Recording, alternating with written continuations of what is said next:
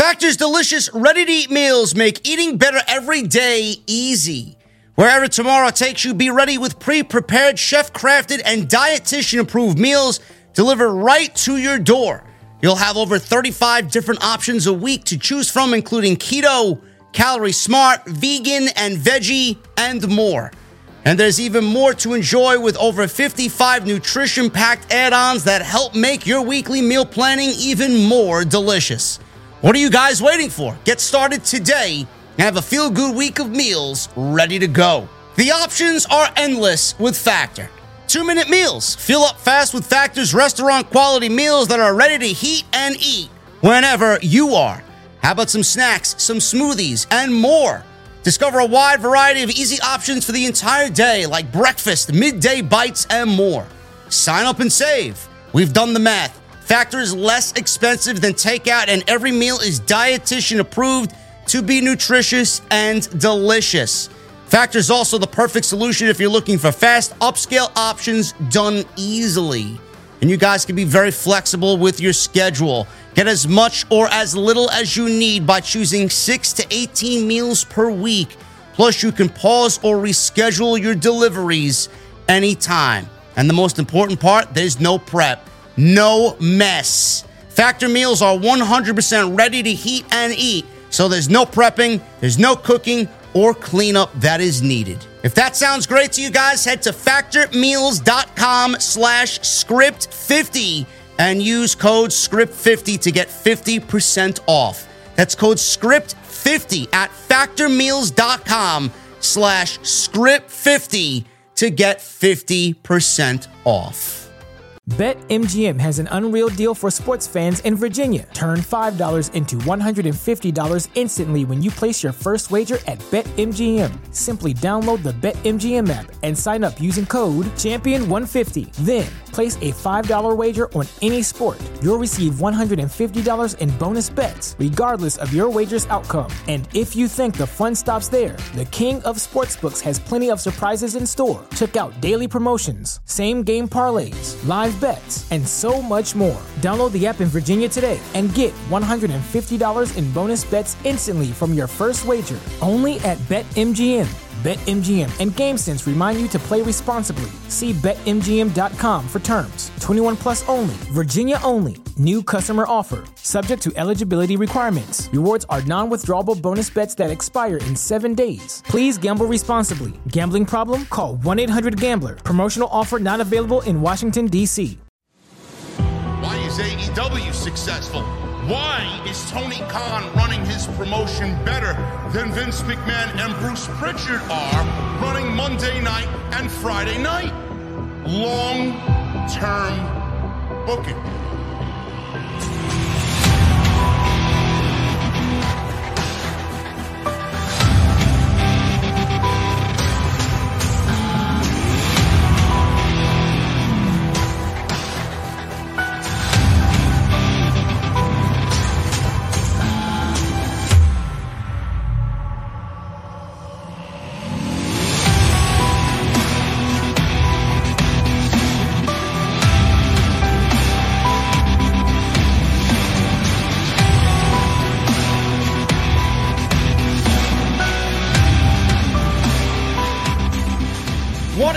On, guys? Thank you so very much for joining me right here on Off the Script. This is your Monday Night Raw post show for March 14th, 2022. I am your host, JD from New York, and this is the OTS venue.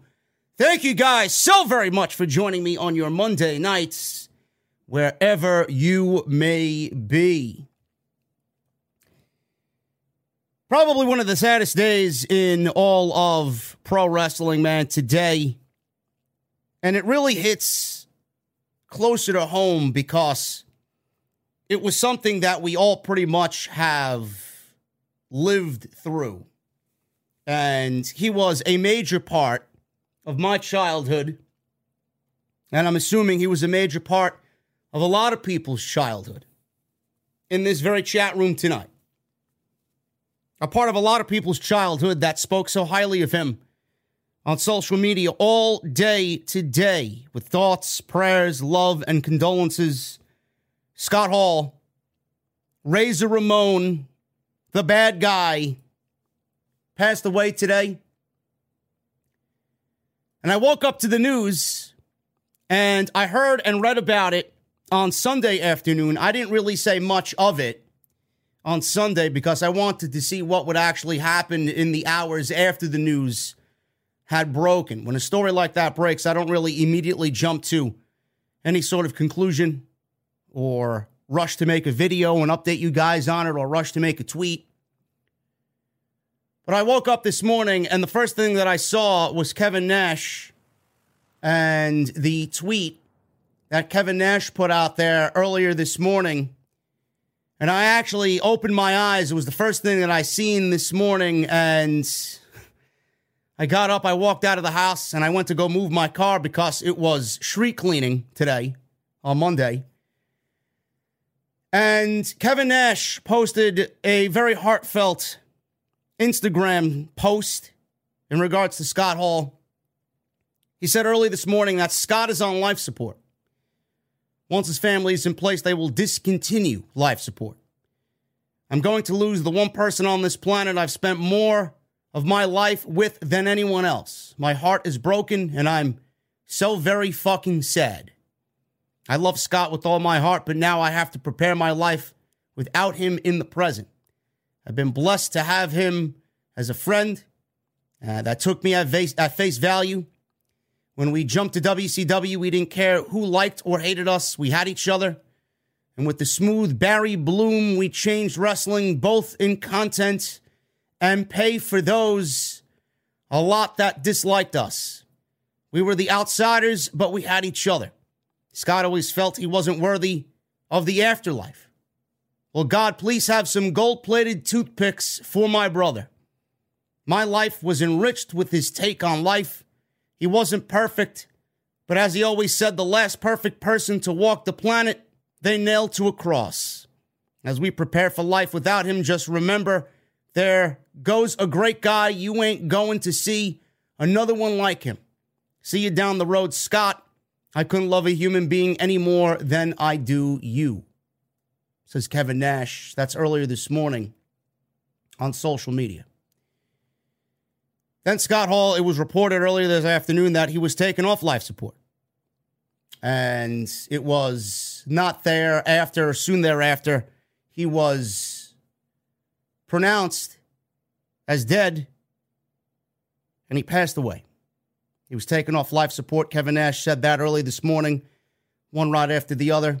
To where we got to Monday Night Raw tonight. We saw, in memory of Scott Hall, Razor Ramon at the beginning of the show, and an, unbelievable tribute package to Scott Hall that I must commend WWE on because they look like they didn't have enough time to even get anything ready for Monday Night Raw.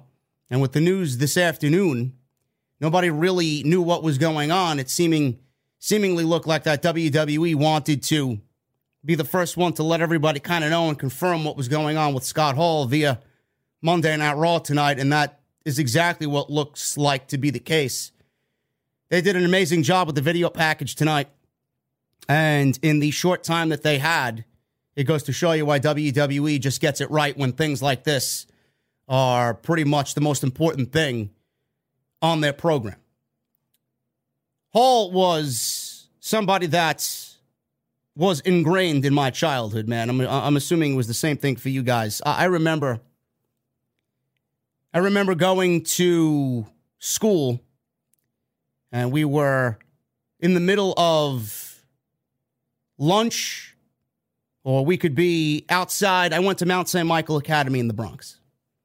And all the time we get off the school bus and we'd kind of congregate in the parking lot before the bell rang and we'd have all these different groups of people. You got your geeks hanging out with your geeks and you got your jocks hanging out with your jocks. You got your your cool kids, you know, mixed in with all the other cool kids and thinking their shit doesn't stink. I had my guys, man. I had my my wrestling guys and I had my my music guys, my heavy metal guys. We always used to talk about wrestling. Always. It even got to a point where we would mimic. We would mimic pro wrestling in the morning And after the bell rang, when we were getting ready to go home, especially in, in the summer months when the faculty didn't really give a shit, we were outside in the parking lot, behind the school buses, on the front lawn of the school, just fucking DDTing each other and having matches in between classes, man. It was crazy. We'd have paper championships and we'd schedule matches during during classes and in between classes people would be beating the shit out of each other. It was crazy, man. It was wrestling was so big when I went to high school that everybody everybody was talking about it. There was always groups of people. There was always pro WWE and pro WCW. And I was always the pro WWE guy. I never watched WCW. I never really watched WCW because, you know, my parents always told me it's either one or the other. They didn't really give us a lot of TV privileges when we were small. My parents, really early on in the beginning stages of Monday Night Raw, my parents usually never let us stay up that late to even watch Monday Night Raw. Because it was always from 9 to 11. It was the beauty days, the great days, the good old days of Monday Night Raw from 9 to 11. No more this 8 to fucking 11 bullshit. My parents usually never let us stay up to watch Raw. We'd tape it on the VHS. I'd watch it the next day after I got home from school in my room right before I did my homework. And if we didn't get our homework done or we or we failed or we did bad in school, my parents took the wrestling privileges away. So there were several episodes of Monday Night Raw that I didn't really even talk about or even get to see. I had to ask my friends at school what happened on Raw. And then I'd hear the WCW group talking about what happened on Nitro, and I'd be asking my WWE friends what was going on during Raw because my parents wanted to be sons of bitches. Now let us watch. I was always a pro WWE guy, but but I always I always heard about the outsiders, NWO, Scott Hall, Kevin Nash, and what happened with Hulk Hogan in the greatest heel turn that probably will ever exist. Hulk Hogan turning his back on the yellow and red, dropping that fucking leg drop on Macho Man Randy Savage at Bash at the Beach, and aligning himself with Scott Hall, cutting that promo with Mean Gene, which is probably going to go down as one of the most important, probably the most important promo in the history of the business. That Hulk Hogan promo at the end of Bash at the Beach. The New World Order was formed. Everybody was so pro WCW, man. Everybody. And I never watched. I never watched. I didn't really understand the gravity of it, the importance of it when, when I was living through the moment. Because I was so pro WWE. I always want the WWE to be better. Uh, nothing's better than WWF, right? As I grew older, it was then I started to appreciate that moment because I was too young to appreciate it then. At that age, we're too young to appreciate really anything. And when I got older and I got into my 20s and my early 30s, and now where I sit today, I go back and I listen to promos from that time period. And I remember being in the parking lot of Mount St. Michael Academy with all my wrestling friends. And I think about the conversations that we had, which show was better, what we liked, what we didn't like, who we liked, who we didn't like. I look back at that and I go back and watch clips like I did today. And it truly is the most important point of what we do here. Scott Hall was a founding father of the true turning point in professional wrestling. And there will never, as long as you and I are alive, there will never be. WWE could go out of business fucking 50 years from now. From this point on until WWE goes out of business, there will never be another Scott Hall invading WCW, there will never be another moment as big as Scott Hall, Kevin Nash, and Hulk Hogan forming the NWO. It's basically what started WWE's ascent with the D-Generation X, Attitude Era, Stone Cold Steve Austin, and everything that they did. It was from that moment on. Scott Hall changed the game. Kevin Nash, Hulk Hogan changed the game. And it, will, it was all started off with him. At that moment, you thought, holy shit, I'm watching WWF and I see Razor Ramon last week, and then I've watched the following week and I see fucking Scott Hall. See Razor, he didn't even say who he was. We knew who he was. Razor Ramon's on WCW Nitro. At that point, We didn't. Ha- I, I didn't read dirt sheets. I called the fucking wrestling hotlines like every other fucking geek. I called uh, somebody here in New York who gave us news. It was one of those hotlines, those wrestling hotlines, and we were filled in by that. You know, there was AOL back in the day, but my dad, he never used to let us sit on the fucking computer with AOL, right? Maybe 20 minutes a day, 30 minutes a day. And when we saw that, we're like, holy shit, what the fuck is Razor Ramon doing on WCW? Why is he over there? One thing led to another. You'll never see anything like that again. Scott Hall wasn't a world champion. Scott Hall wasn't, you know, a, a, main event guy. He really was a main event guy, but he never really came off like that to Vince or to Ted Turner in WCW. But there's never going to be another moment like that, ever. And that's going to go down in the eternal history of pro wrestling as the most important thing that's ever happened in this business. Is that NWO forming with Scott Hall, Kevin Nash, and Hulk Hogan. Now, I could go back to talk about Razor Ramon. Razor Ramon He's just like everybody else here, a part of your childhood, right? Razor Ramon, the bad guy, Chico, watching him debut in 1992. You know, you look back at it now and it's like, oh man. You look back at that now and it's like, where the fuck did time go, man? You don't see characters like that anymore.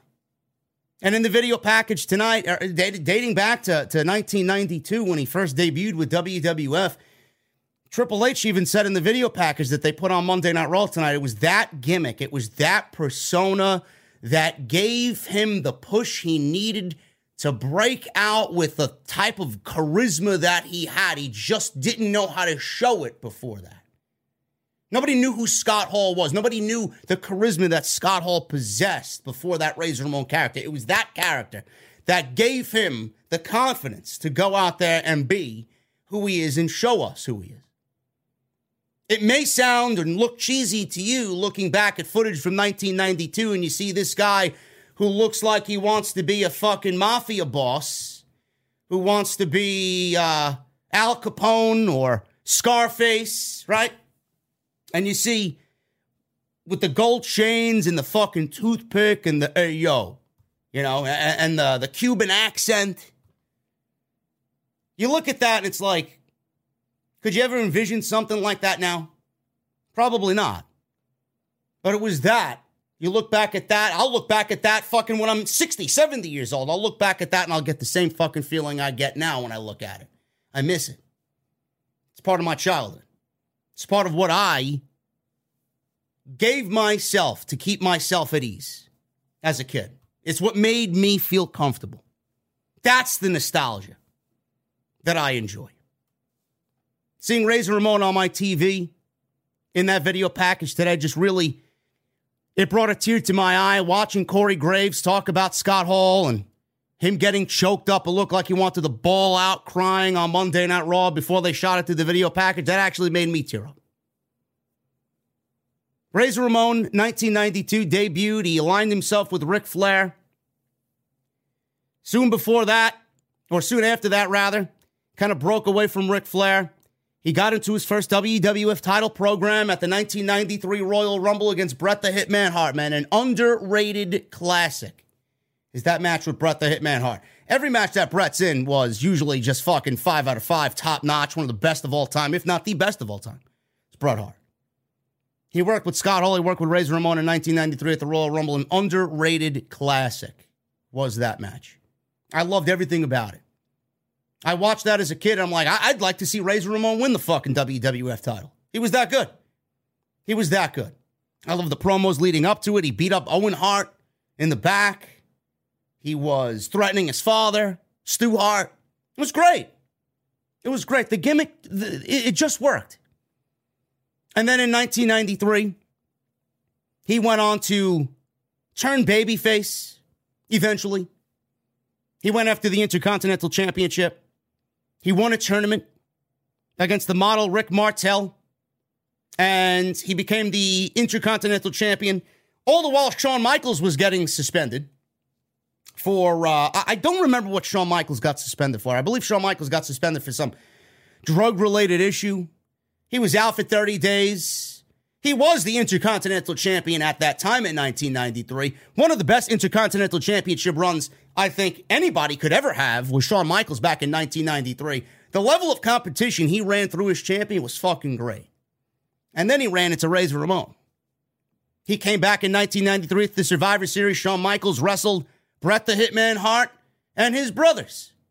It was supposed to be Jerry the King Lawler against Bret the Hitman Hart, but it was Shawn Michaels at the Survivor Series with the Knights against Bret the Hitman Hart and his brothers. At that pay per view, he brought back the Intercontinental Championship that he never lost. He was suspended for 30 days. They never took the belt from him. But Razor Ramon, at that point, you know, he was going to go on to win the Intercontinental Championship. And he did. He beat the, the model Rick Martel. It was then that kind of transcended Intercontinental Championship history. Because that went into the Rumble. Shawn Michaels was still holding on to the Intercontinental Championship. Razor Ramon wrestled IRS at the 1994 Royal Rumble.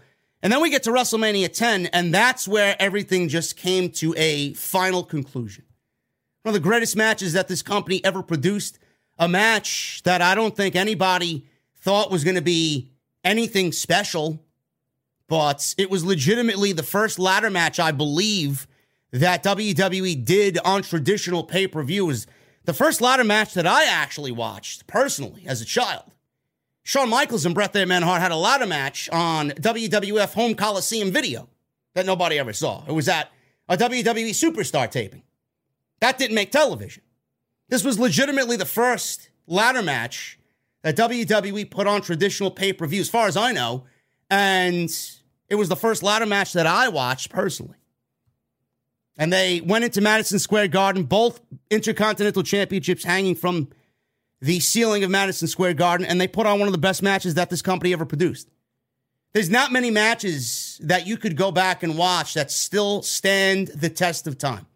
You could go back and watch that match at WrestleMania 10. At WrestleMania 10, we're at WrestleMania 38.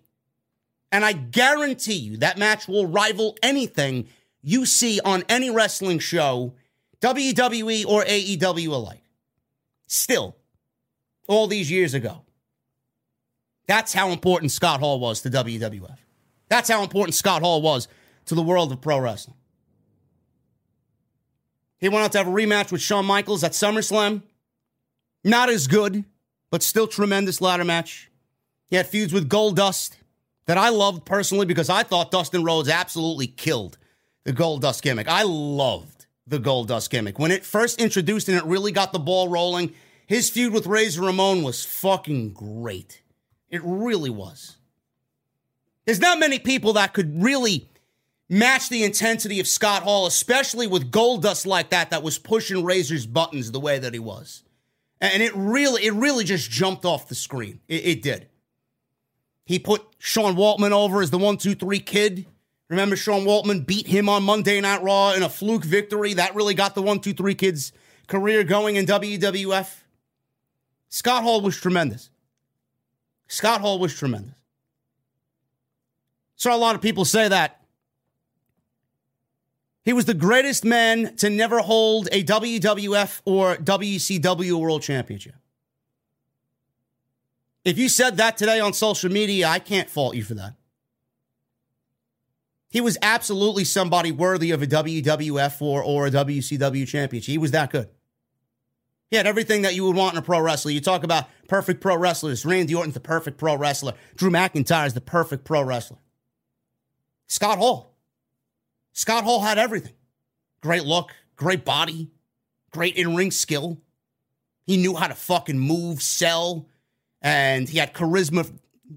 Today, you don't you don't see anybody with a tenth of the charisma of Scott Hall. Everything that you would want in a pro wrestler, Scott Hall had. Everything. I could not fault you if you said that today. Another guy that jumps off the page to me when that thing is said, when that statement is said, is Curt Hennig. Mr. Perfect. Mr. Perfect is also in discussion for being one of the greatest, if not the greatest ever, to never hold a WWF championship, which You look back at that nowadays and you ask yourself, how the fuck was that even a thing? How was that a thing? I don't understand that. Mr. Perfect. Truly one of the greatest ever. Never held a world championship.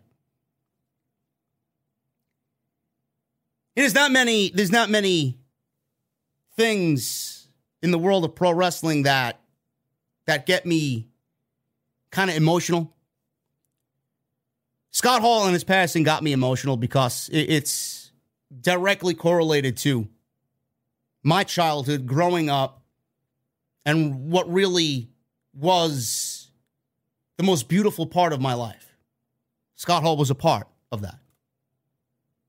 And we have nothing but all these memories to go back. He'll live on forever. Scott Hall is going to live on for eternity as long as we love this sport known as professional wrestling. He will live on forever here. It sucks. It sucks. And he was so young too.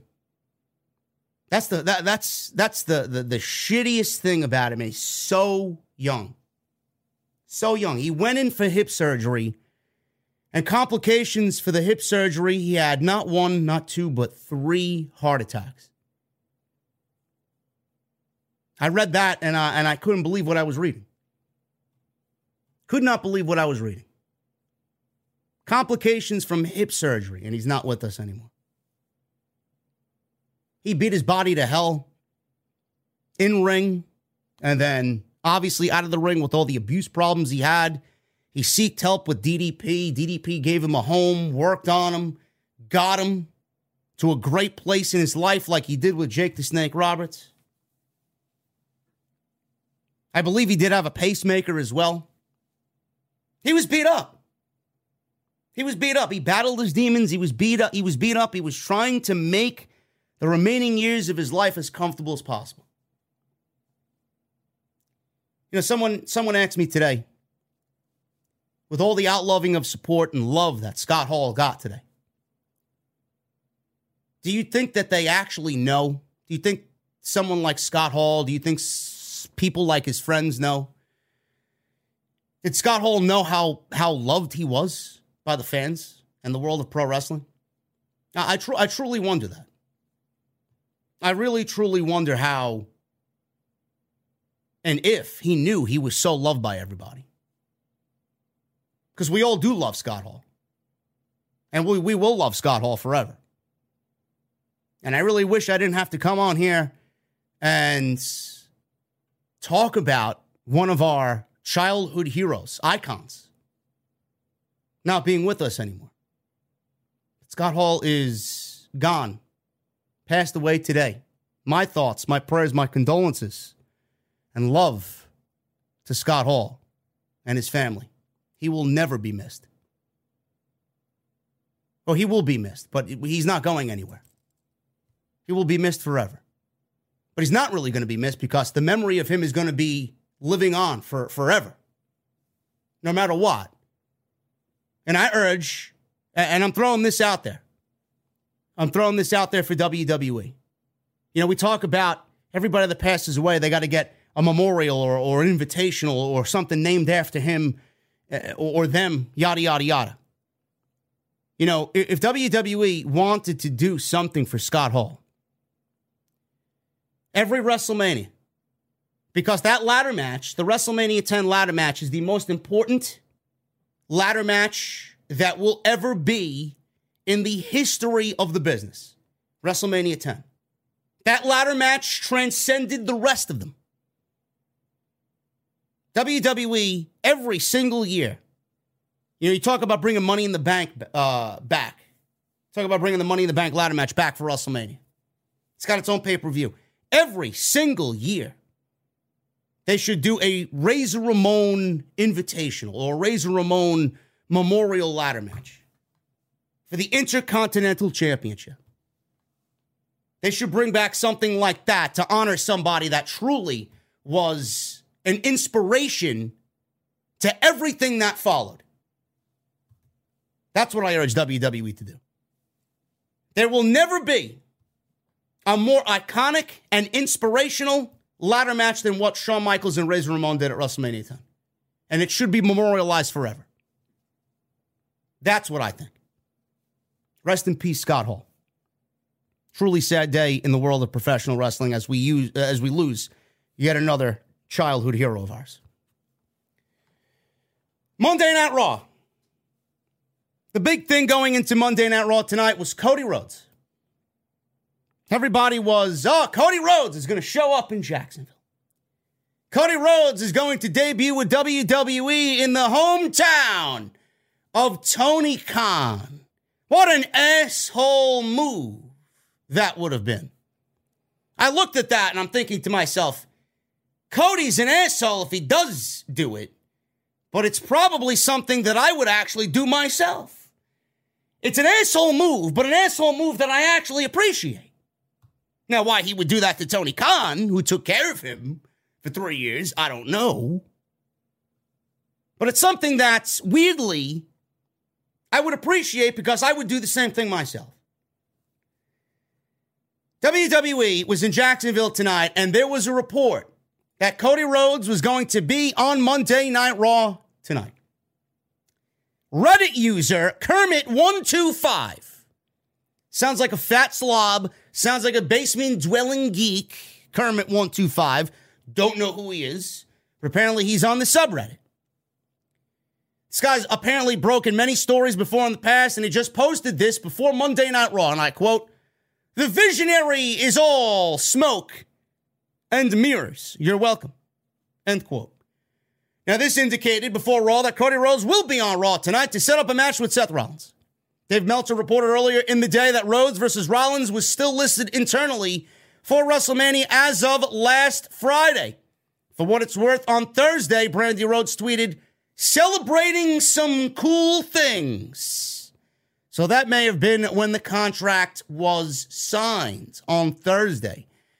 Now, Ringside News actually reported before Raw as well.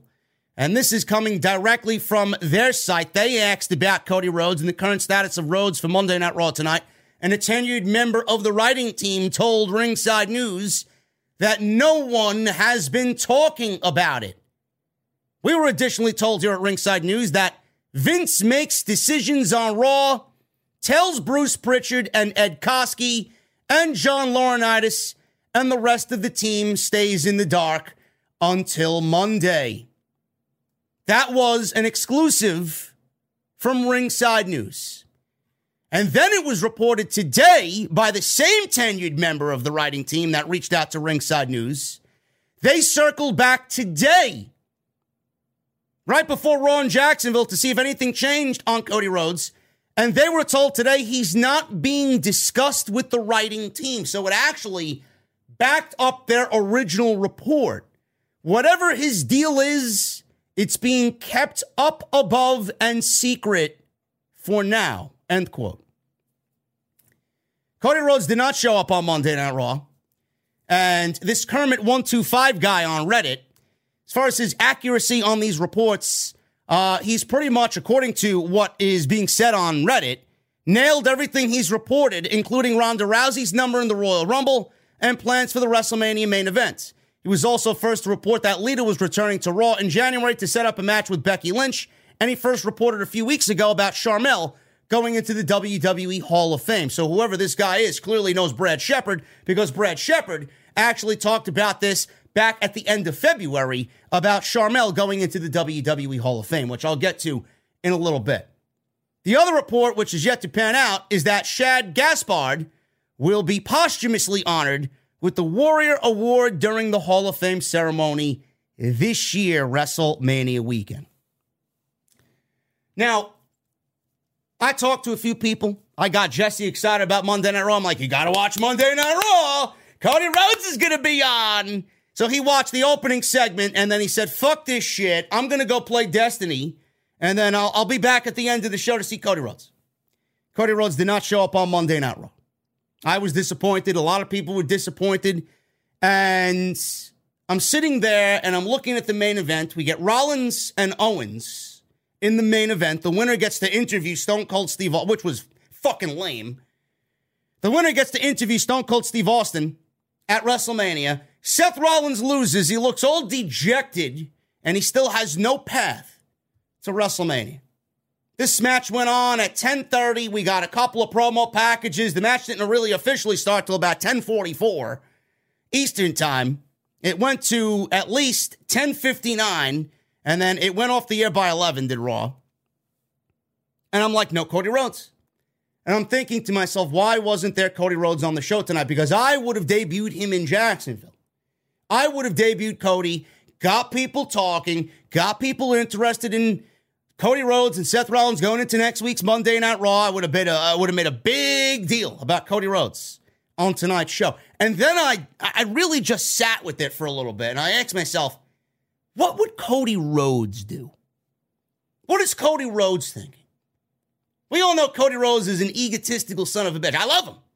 I think Cody Rhodes is great. I can't wait to see him. But what would Cody Rhodes do? What is Cody Rhodes thinking at this time? He's coming back to the E. Does he really want to debut in Jacksonville? At a nothing Monday Night Raw? Does he want to debut at Jacksonville's Monday Night Raw episode tonight? Or does he want to debut like only Cody Rhodes thinks he should debut at WrestleMania? They're going to drag this shit out until whatever match it's going to be on whatever night it's going to be. Rollins and, and Cody Rhodes is happening on either night one or night two, and they're going to drag this shit out until WrestleMania weekend because they dropped hints. They dropped hints tonight. So if you guys didn't watch Monday Night Raw, there were a ton of hints. Rollins lost the match to Owens, but Corey Graves dropped some hints tonight about Cody Rhodes coming in. In the closing minute of the show, Graves said that Rollins' WrestleMania hopes have been dashed and his dream has become a nightmare. Graves would not have said this without Vince McMahon telling him to drop those key words in on commentary right before they went off the air. It's going to happen. It's going to happen. And it's going to be great when it does happen. Cody wants that big reaction. I'm coming back, but I'm not coming back on Raw. I'm coming back and I'm debuting at WrestleMania. Let's come up with an idea where Rollins is all dejected. He's got no path to WrestleMania, and I'm going to show up at WrestleMania. When he's in the ring, he wants a match. I'm going to give him a match at WrestleMania. At this point, you know, normally I, am a stickler for story, but at this point, it's it's involving Cody Rhodes. So if Cody Rhodes is going to be wrestling Seth Rollins at WrestleMania, it gives me another reason to get excited about WrestleMania, whereas I am not excited about anything WrestleMania outside Edge and AJ Styles. There's no I in team, but there is one in Indeed, and that's the hiring platform that you need to build yours. When you're hiring, you need Indeed. Instead of spending hours on multiple job sites searching for candidates with the right skills, Indeed's a powerful hiring platform that can help you do it all. One of the things I love about Indeed is that it makes hiring all in one place so easy because Indeed does the hard work for you. They show you the candidates whose resumes on Indeed fit your description immediately after you post so you can hire faster. Join more than 3 million businesses worldwide that use Indeed to hire great talent fast. Start hiring now with a $75 sponsored job credit to upgrade your job post at Indeed.com slash BlueWire Sports. Offer good for a limited time. Claim your $75 credit now at Indeed.com slash BlueWire Sports. That's Indeed.com slash BlueWire Sports and support the show by saying that you heard it on this podcast. Indeed.com slash BlueWire Sports. Terms and conditions apply. Need to hire? You need Indeed. This is great. And I'm disappointed I didn't get to see him tonight because I really wanted to really get excited about Raw, which I haven't been in years. But Cody coming in at WrestleMania and wrestling Seth Rollins, it's going to be a big fucking deal. And I said to myself, what would Cody do? What does Cody want to do? Get, let's get in the mind of Cody Rhodes. And, and, then I'm thinking about what WWE would do. Would WWE want to debut him tonight? It probably, it probably would have went off great. It would have been talked about for days until next week's Monday Night Raw. We hear from Cody Rhodes. But the match is already made.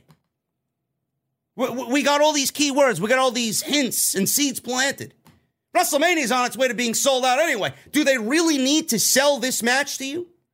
Everybody's going to be watching WrestleMania anyway, so I'm thinking to myself, WWE doesn't need to give us Cody Rhodes on Monday Night Raw. But if he shows up at WrestleMania, everybody's going to be watching WrestleMania. I'm thinking in WWE's way of thinking.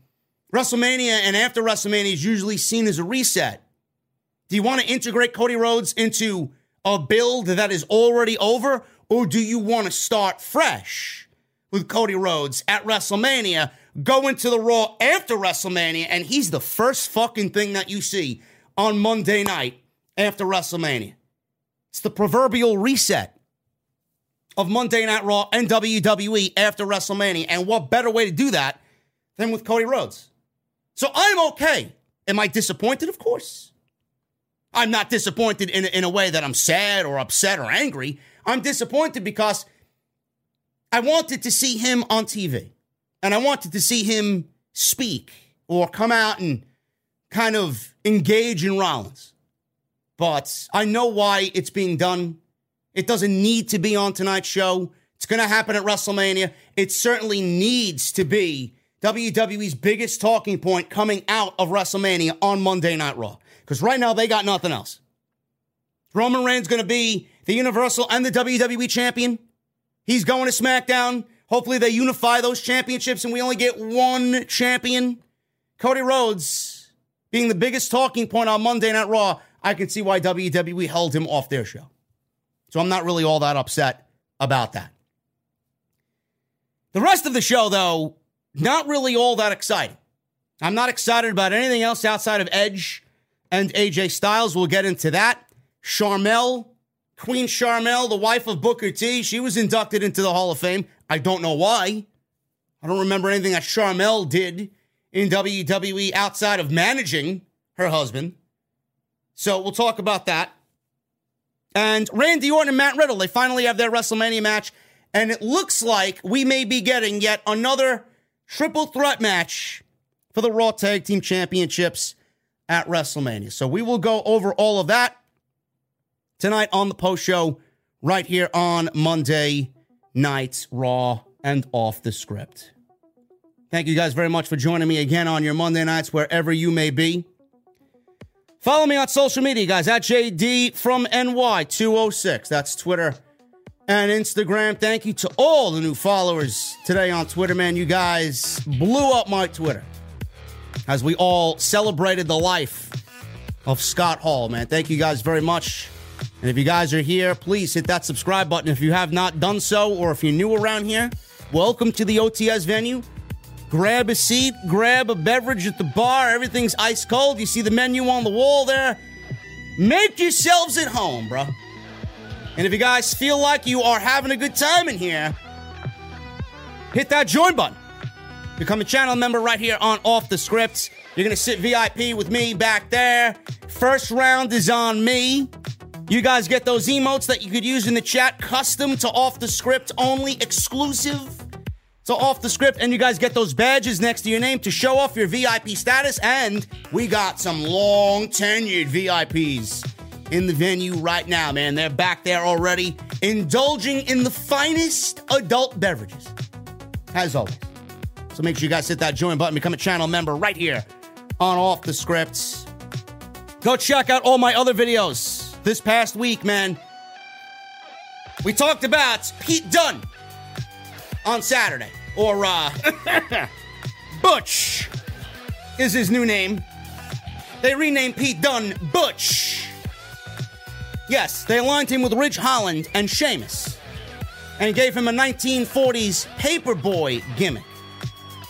Yes, because Bruce Pritchard was watching old time flicks back at the house on the weekend. Go check that out. I ranted about that for a little bit. More Cody Rhodes news over there. Bunch of stuff that you guys might have missed if you weren't updated by YouTube. So go check that shit out. Everything you need is on the homepage right now. There is no SmackDown review because I was at House of Glory on Friday night and we were on FITE TV. Briscoe brothers and the Lucha brothers. They were in the main event, minus Rey Fénix. Rey Fénix is still not medically cleared, but the Briscoes won the House of Glory Tag Team Championships. I was on commentary with the Solid Monster, as always. Always great working with the Solid Monster, and we will be back April 15th. So thank you guys very much for all of your support. And that's why there is no SmackDown post show. So if you guys are wondering where is it, that's why I was doing my other job, and I couldn't be here to uh, give you guys my in real time rant about Pete Dunne being named Butch. Tonight's show is sponsored by my great friends over at Manscaped, manscaped.com. You're gonna, you guys are going to use that code SCRIPT20 at checkout to save yourself 20% off and get that free shipping. They got their ultra premium collection. We'll talk about my friends over at Manscaped a little bit later on in the show. It's manscaped.com. You guys are going to use code SCRIPT20 at checkout. And make sure you guys go hit up bonfire.com. Link is in the description. Bonfire.com is the exclusive home of Off the Script and every t shirt design that we got for the show, man. It's bonfire.com. I want to thank them, as always, for putting out a great product for the podcast. Let's get into the top, man. Monday Night Raw started off with Kevin Owens, and he's talking about Stone Cold Steve Austin. He called out Stone Cold Steve Austin at the end of Monday Night Raw last week. And Stone Cold accepted the challenge the very next day on WWE's The Bump. This was professionally filmed.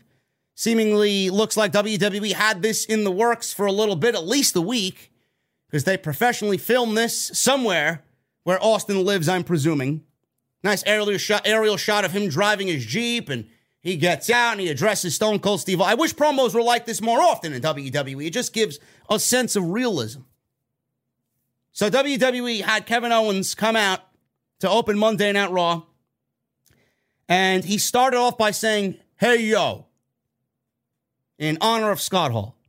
He said he is a happy Canadian because he's going to WrestleMania. He said, as far as he's concerned, he's just not going to WrestleMania. He's going to the main event of WrestleMania Saturday because his guest is the greatest of all time, Stone Cold Steve Austin.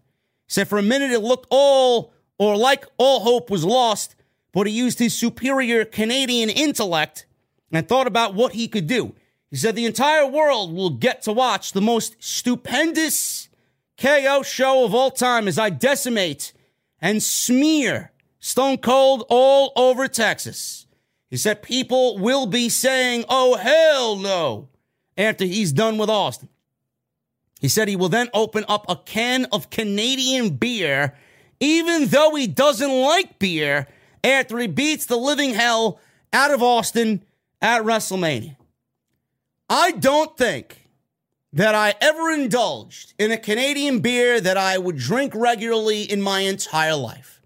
So, as far as I'm concerned, the fact that Kevin Owens says he will open up a can of Canadian beer in Austin, Texas, where IPA is incredibly popular and Canadian beer largely sucks, to me, that makes Kevin Owens a fucking scumbag and a heel and a damn good one.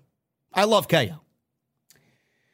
That's the bottom line because KO said so. He then turned and gave the cameraman a great looking stunner, turned him inside out, almost took him out of his fucking shirt.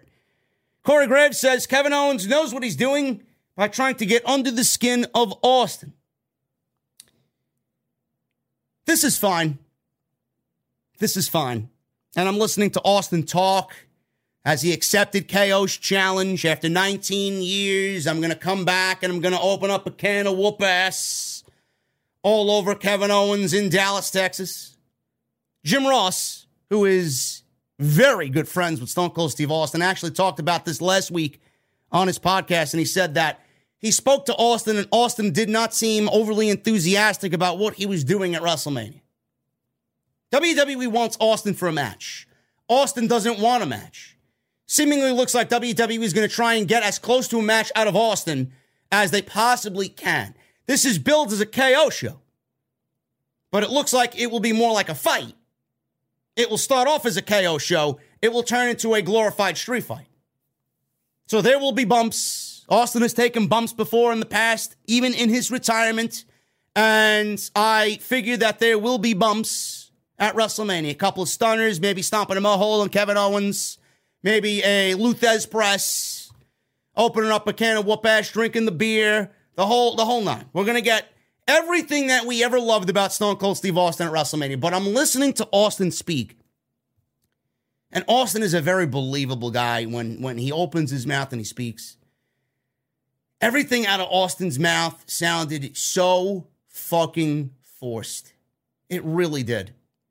And I want to be excited to see Stone Cold. I know this is something that's just happening for WrestleMania. I don't agree with it.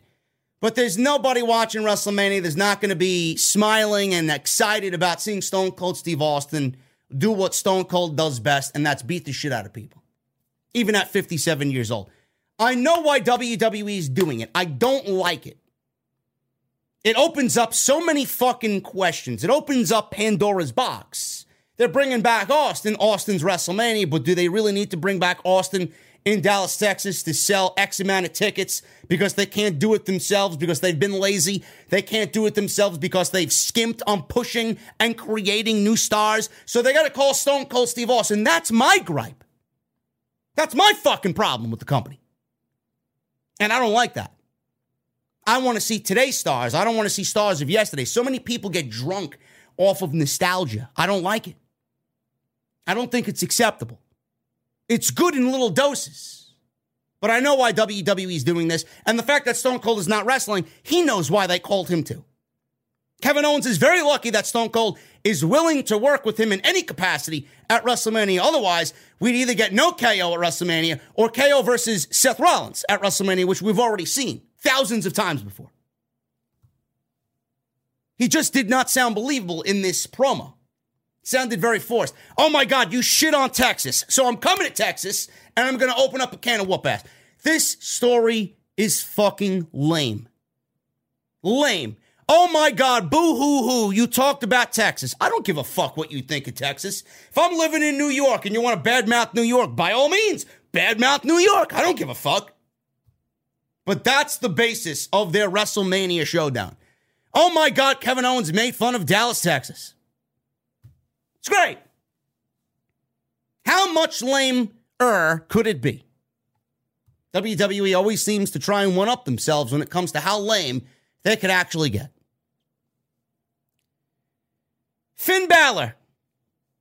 He won the United States Championship, I believe it was last week, if I'm not mistaken, correct? He won the United States Championship? Now, I didn't I didn't really cover Monday Night Raw last week because I was hanging out with my friend Sean and we were drinking a bottle of whiskey and I had nothing to do with pro wrestling last week. But I believe Finn Balor won the United States Championship last week against Damian Priest, right? Finn Balor's the new United States champion, and I'm looking at the lineup for WrestleMania and I'm looking at where we could possibly fit in Finn Balor. Finn Balor versus Damian Priest is going to be your WrestleMania United States Championship match. Great. Damian Priest is very good outside of how WWE's ruined him in the last six months. Finn Balor is always great.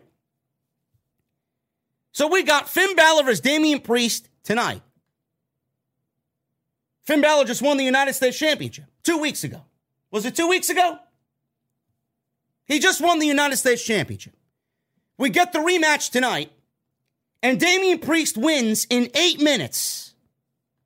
He beats Finn Balor in eight minutes after Finn Balor just won the United States Championship. Why? Austin Theory's out there. He's sitting on commentary.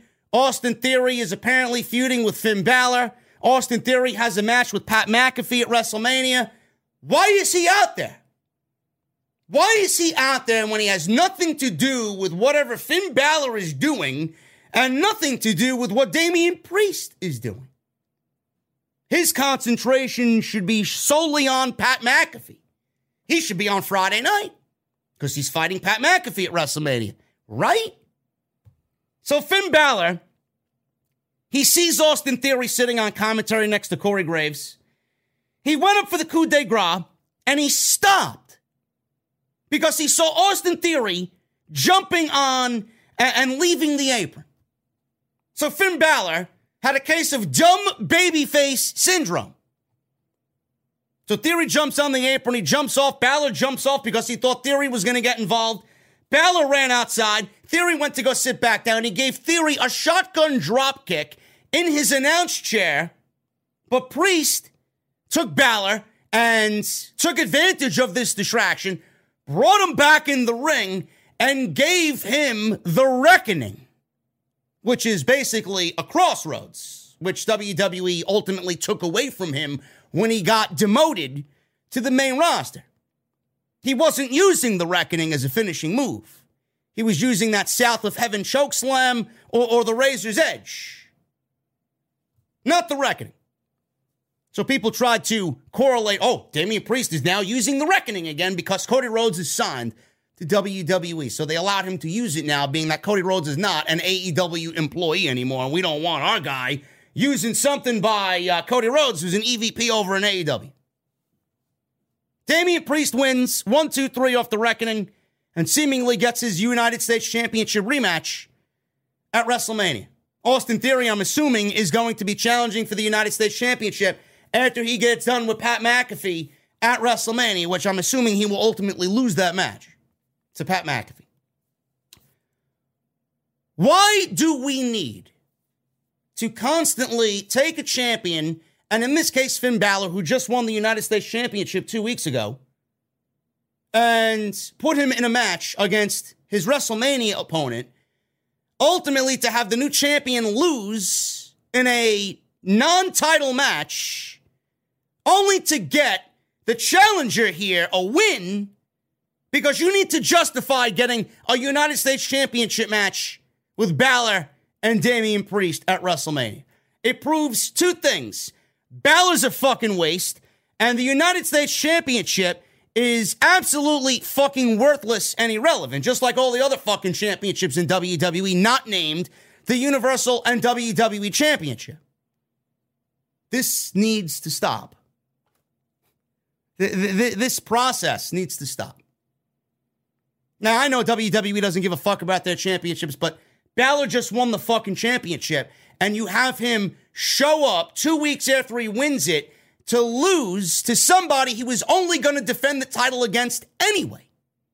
Balor looks like a loser. The United States Championship looks like a piece of shit. This is why champions don't get over. This is why champions are never going to be taken seriously in this company if you're not Roman Reigns and, and Brock Lesnar. It's fucking terrible writing. And I see it every fucking week, and I'm sick and tired of it. You will never see this happen on AEW television. And I don't want to I don't want to mention Tony Khan or Dynamite, but you hardly ever see a champion lose on AEW television. And if they do make that situation into a thing, it's always explained. Always explained. WWE's writing is fucking terrible. Damian Priest has been booked into oblivion, and Finn Balor is never going to amount to anything on top of what he's doing now. This is the highest he'll ever be on Monday Night Raw. This is it. This is the extent of Balor on Monday night. And being that it's Balor and how good he is, that's fucking sad. Kevin Patrick interviewed Seth Rollins and asked him about WrestleMania. Rollins said nothing. He stared off into the distance, and the Jacksonville crowd chanted Cody in the background. Kevin Dunn was trying to meet the crowd as quick as possible, but I heard a, a nice two or three seconds of Cody, Cody chants in Jacksonville. It's all but a done deal, folks. We're just going to have to wait 19 more days till we get to WrestleMania. Omos. Omos. Omos. He went one on one with Commander Azeez tonight. Keep in mind, Apollo Crews, he is Catering's number one VIP. You know, I have the VIP room back here, man. That is Titus's VIP Apollo Crews. Commander Azeez, I was thinking, Omos, they're making a big deal about him getting a WrestleMania moment. Omos is going to get a WrestleMania moment. Omos.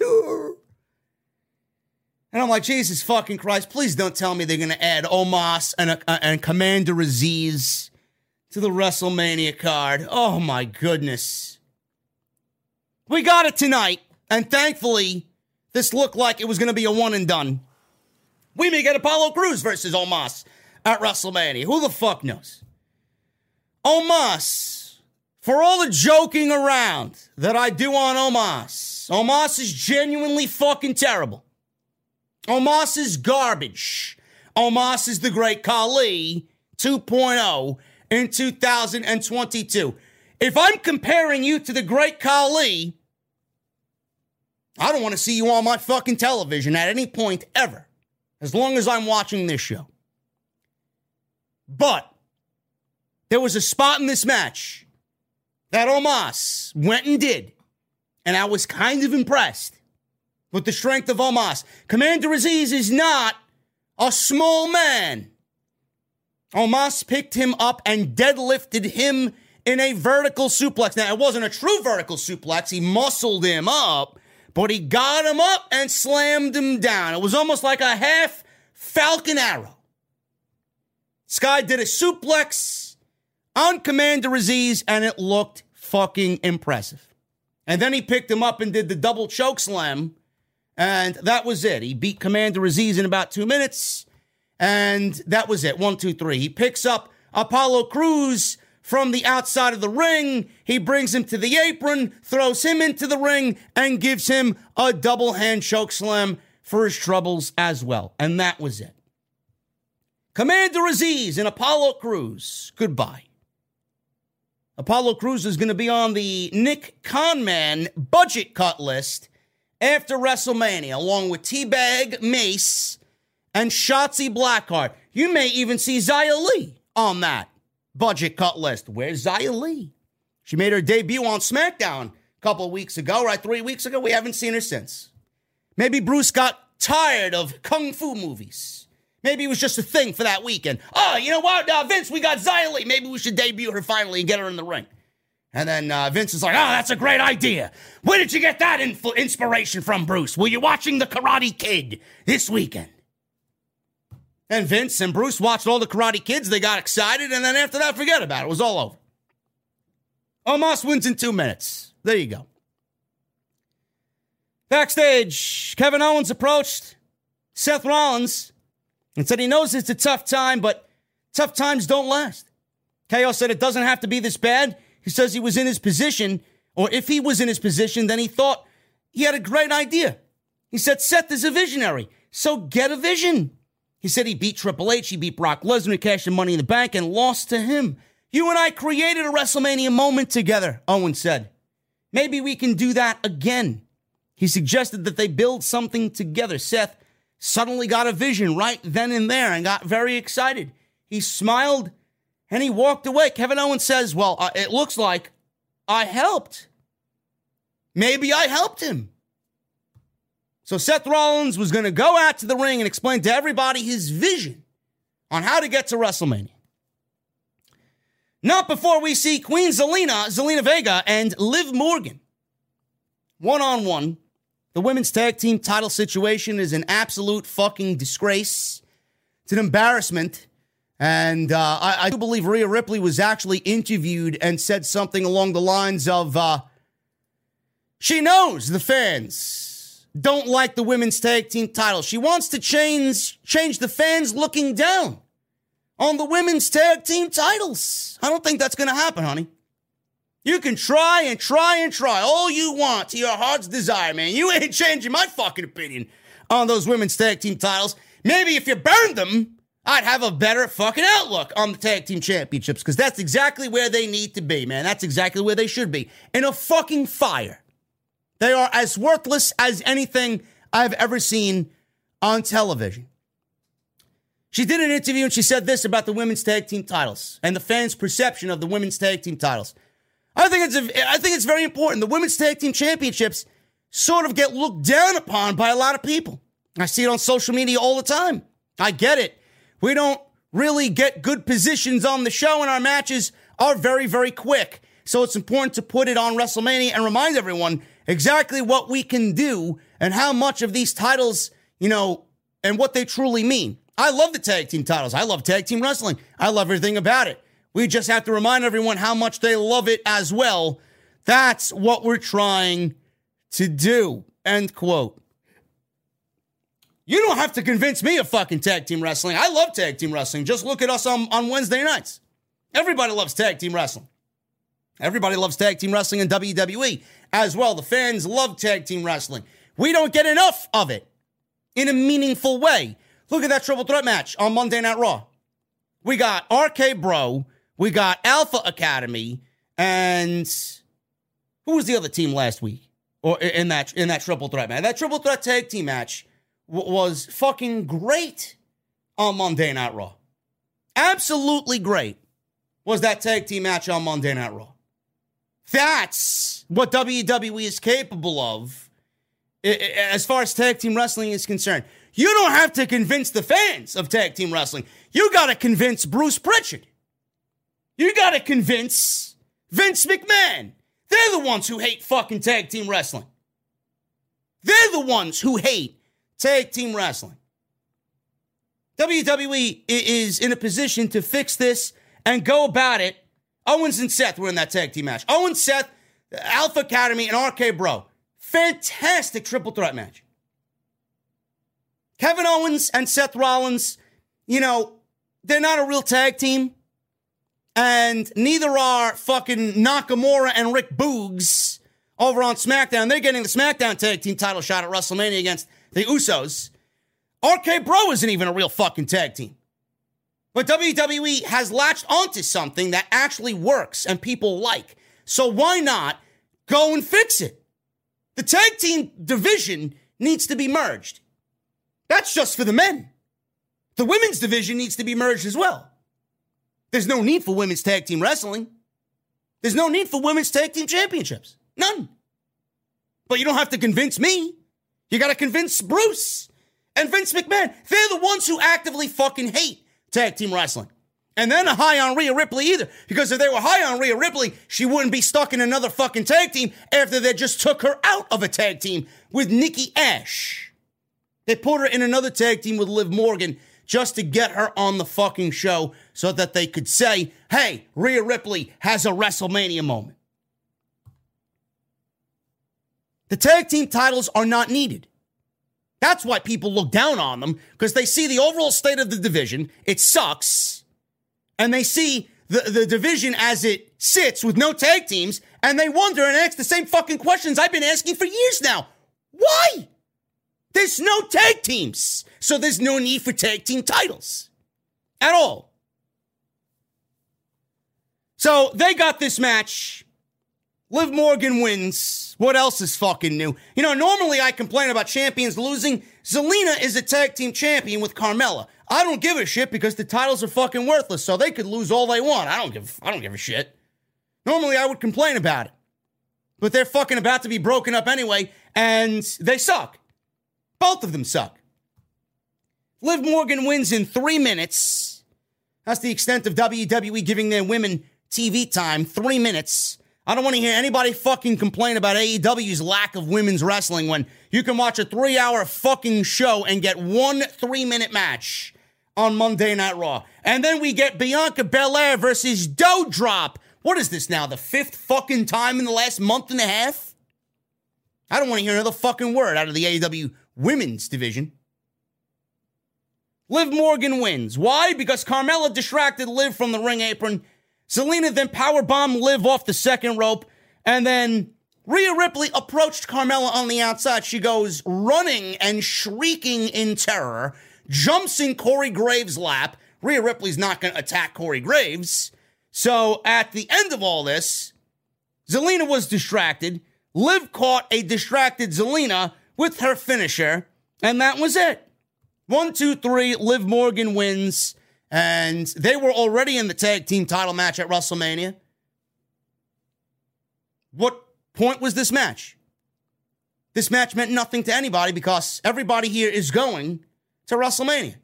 Just a TV match to fill TV time with absolutely no meaning whatsoever. The only thing that I got out of this is that Carmella and Zelina are losing those fucking tag team championships, and rightfully so. And it doesn't matter who the tag team titles go to. It doesn't matter who's wearing the tag team titles. It could be fucking It, it could be Zelina and Carmella. It could be Naomi and Sasha. It could be Rhea Ripley and Liv Morgan. At the end of the day, where the titles are now and the situation that you're dealing with with the titles now, it's going to be the same shit no matter who is holding the championships. It doesn't matter. A waste of a fucking match and a waste of a tag team title. Seth, Seth Rollins was coming on out. Rhea Ripley and Liv Morgan were still in the ring. Rollins' music hits, and I'm like, oh, here we go. Rollins is coming out. Will we see Cody on Monday Night Raw at the start of hour two? He said, with less than three weeks to go, he thought all hope was lost. He said then his best friend KO reminded him exactly who he is.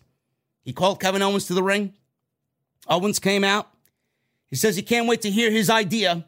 Seth said KO has a talk show, the KO show, and his guest at WrestleMania is going to be Stone Cold Steve Austin. Great. He laughed and he said, What if I also had a talk show like freaking speaking with Seth freaking Rollins? I think that sounds incredibly fucking lame. Or maybe I bring back the Rollins report. What if my guest was Stone Cold Steve Austin? And Kevin Owens said, No. I'm doing the KO show at WrestleMania, and Steve Austin is my guest. You can't have a talk show with my guest. That's nonsense. This is not a good idea. He told Seth to go to the back and see Becky and the baby. I know they're back there. Seth proposed that they have a match tonight. The winner would then get Steve Austin as their guest at WrestleMania. WWE is so just creatively bankrupt on the road to WrestleMania that they're now having Stone Cold Steve Austin on a fucking pole matches two weeks before WrestleMania. The main event of tonight's show was to see who gets to interview Stone Cold Steve Austin at WrestleMania. Not for a match, it's not for a title. Who gets to interview Stone Cold Steve Austin?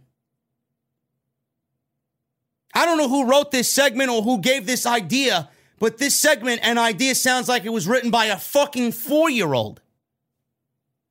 That's what we're doing on the road to WrestleMania in 2022. This is WrestleMania build. Three weeks, two and a half weeks to be exact, before WrestleMania.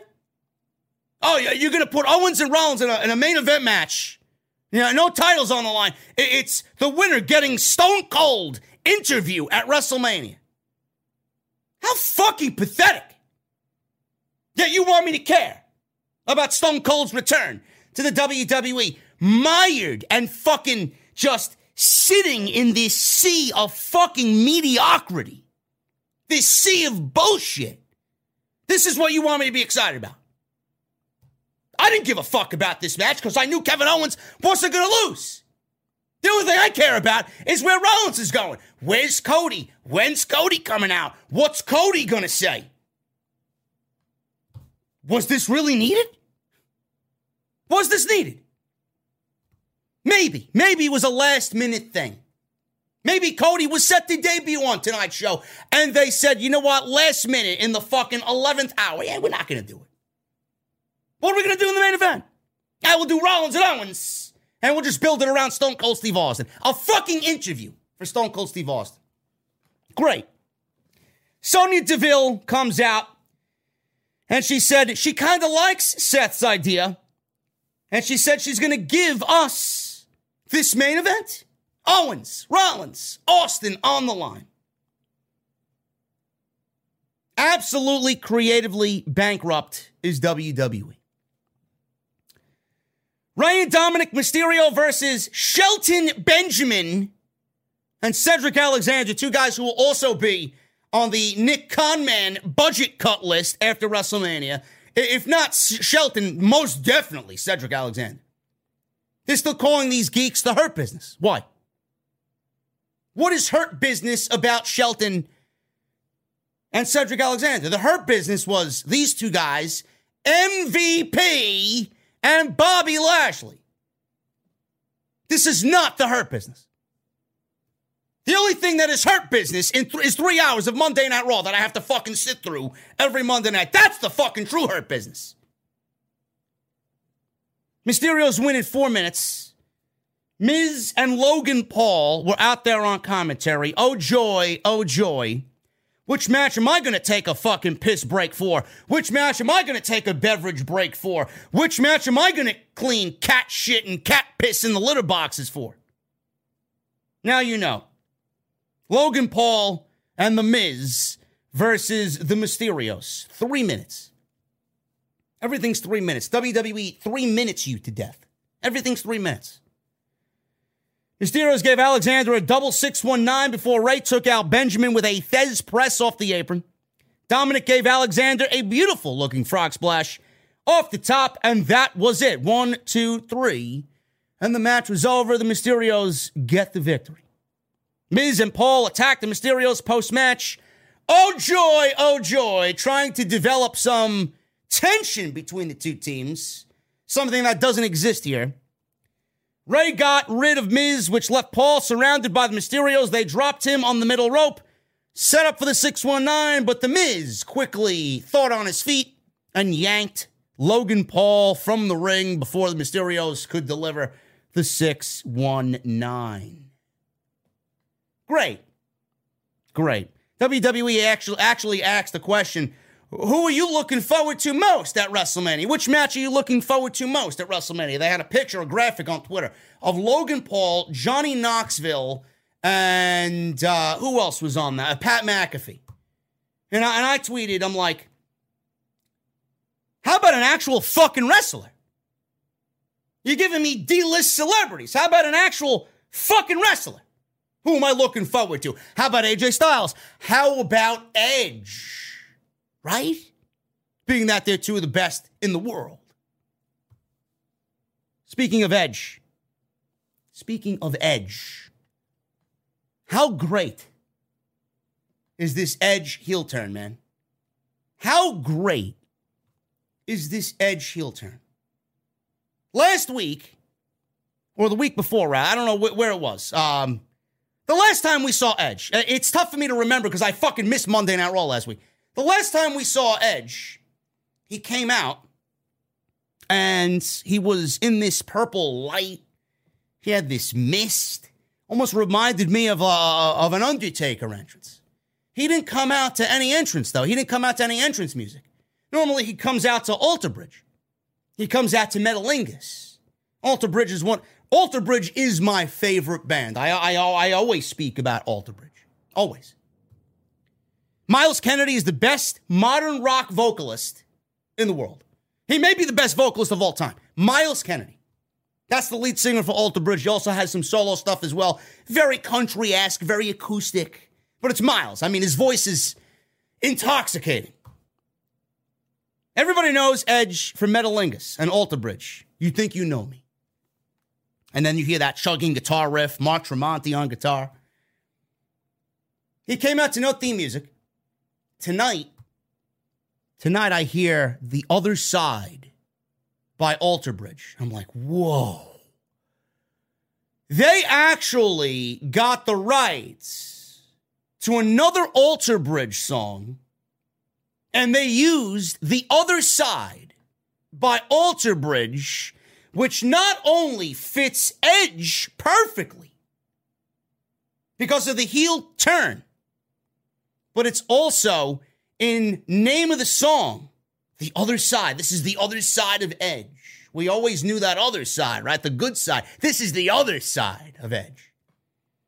And the darkness of this song, if you guys go to Spotify and you listen to The Other Side by Alter Bridge, it's Myles in in a very dark, lyrically written song about not liking somebody and damning them to hell. If you go listen to the fucking lyrics and the broodingness of it and the darkness of it, the heaviness of it, and you listen to Myles. Myles got that beautiful fucking melodious tone, but it's also kind of angry in this song.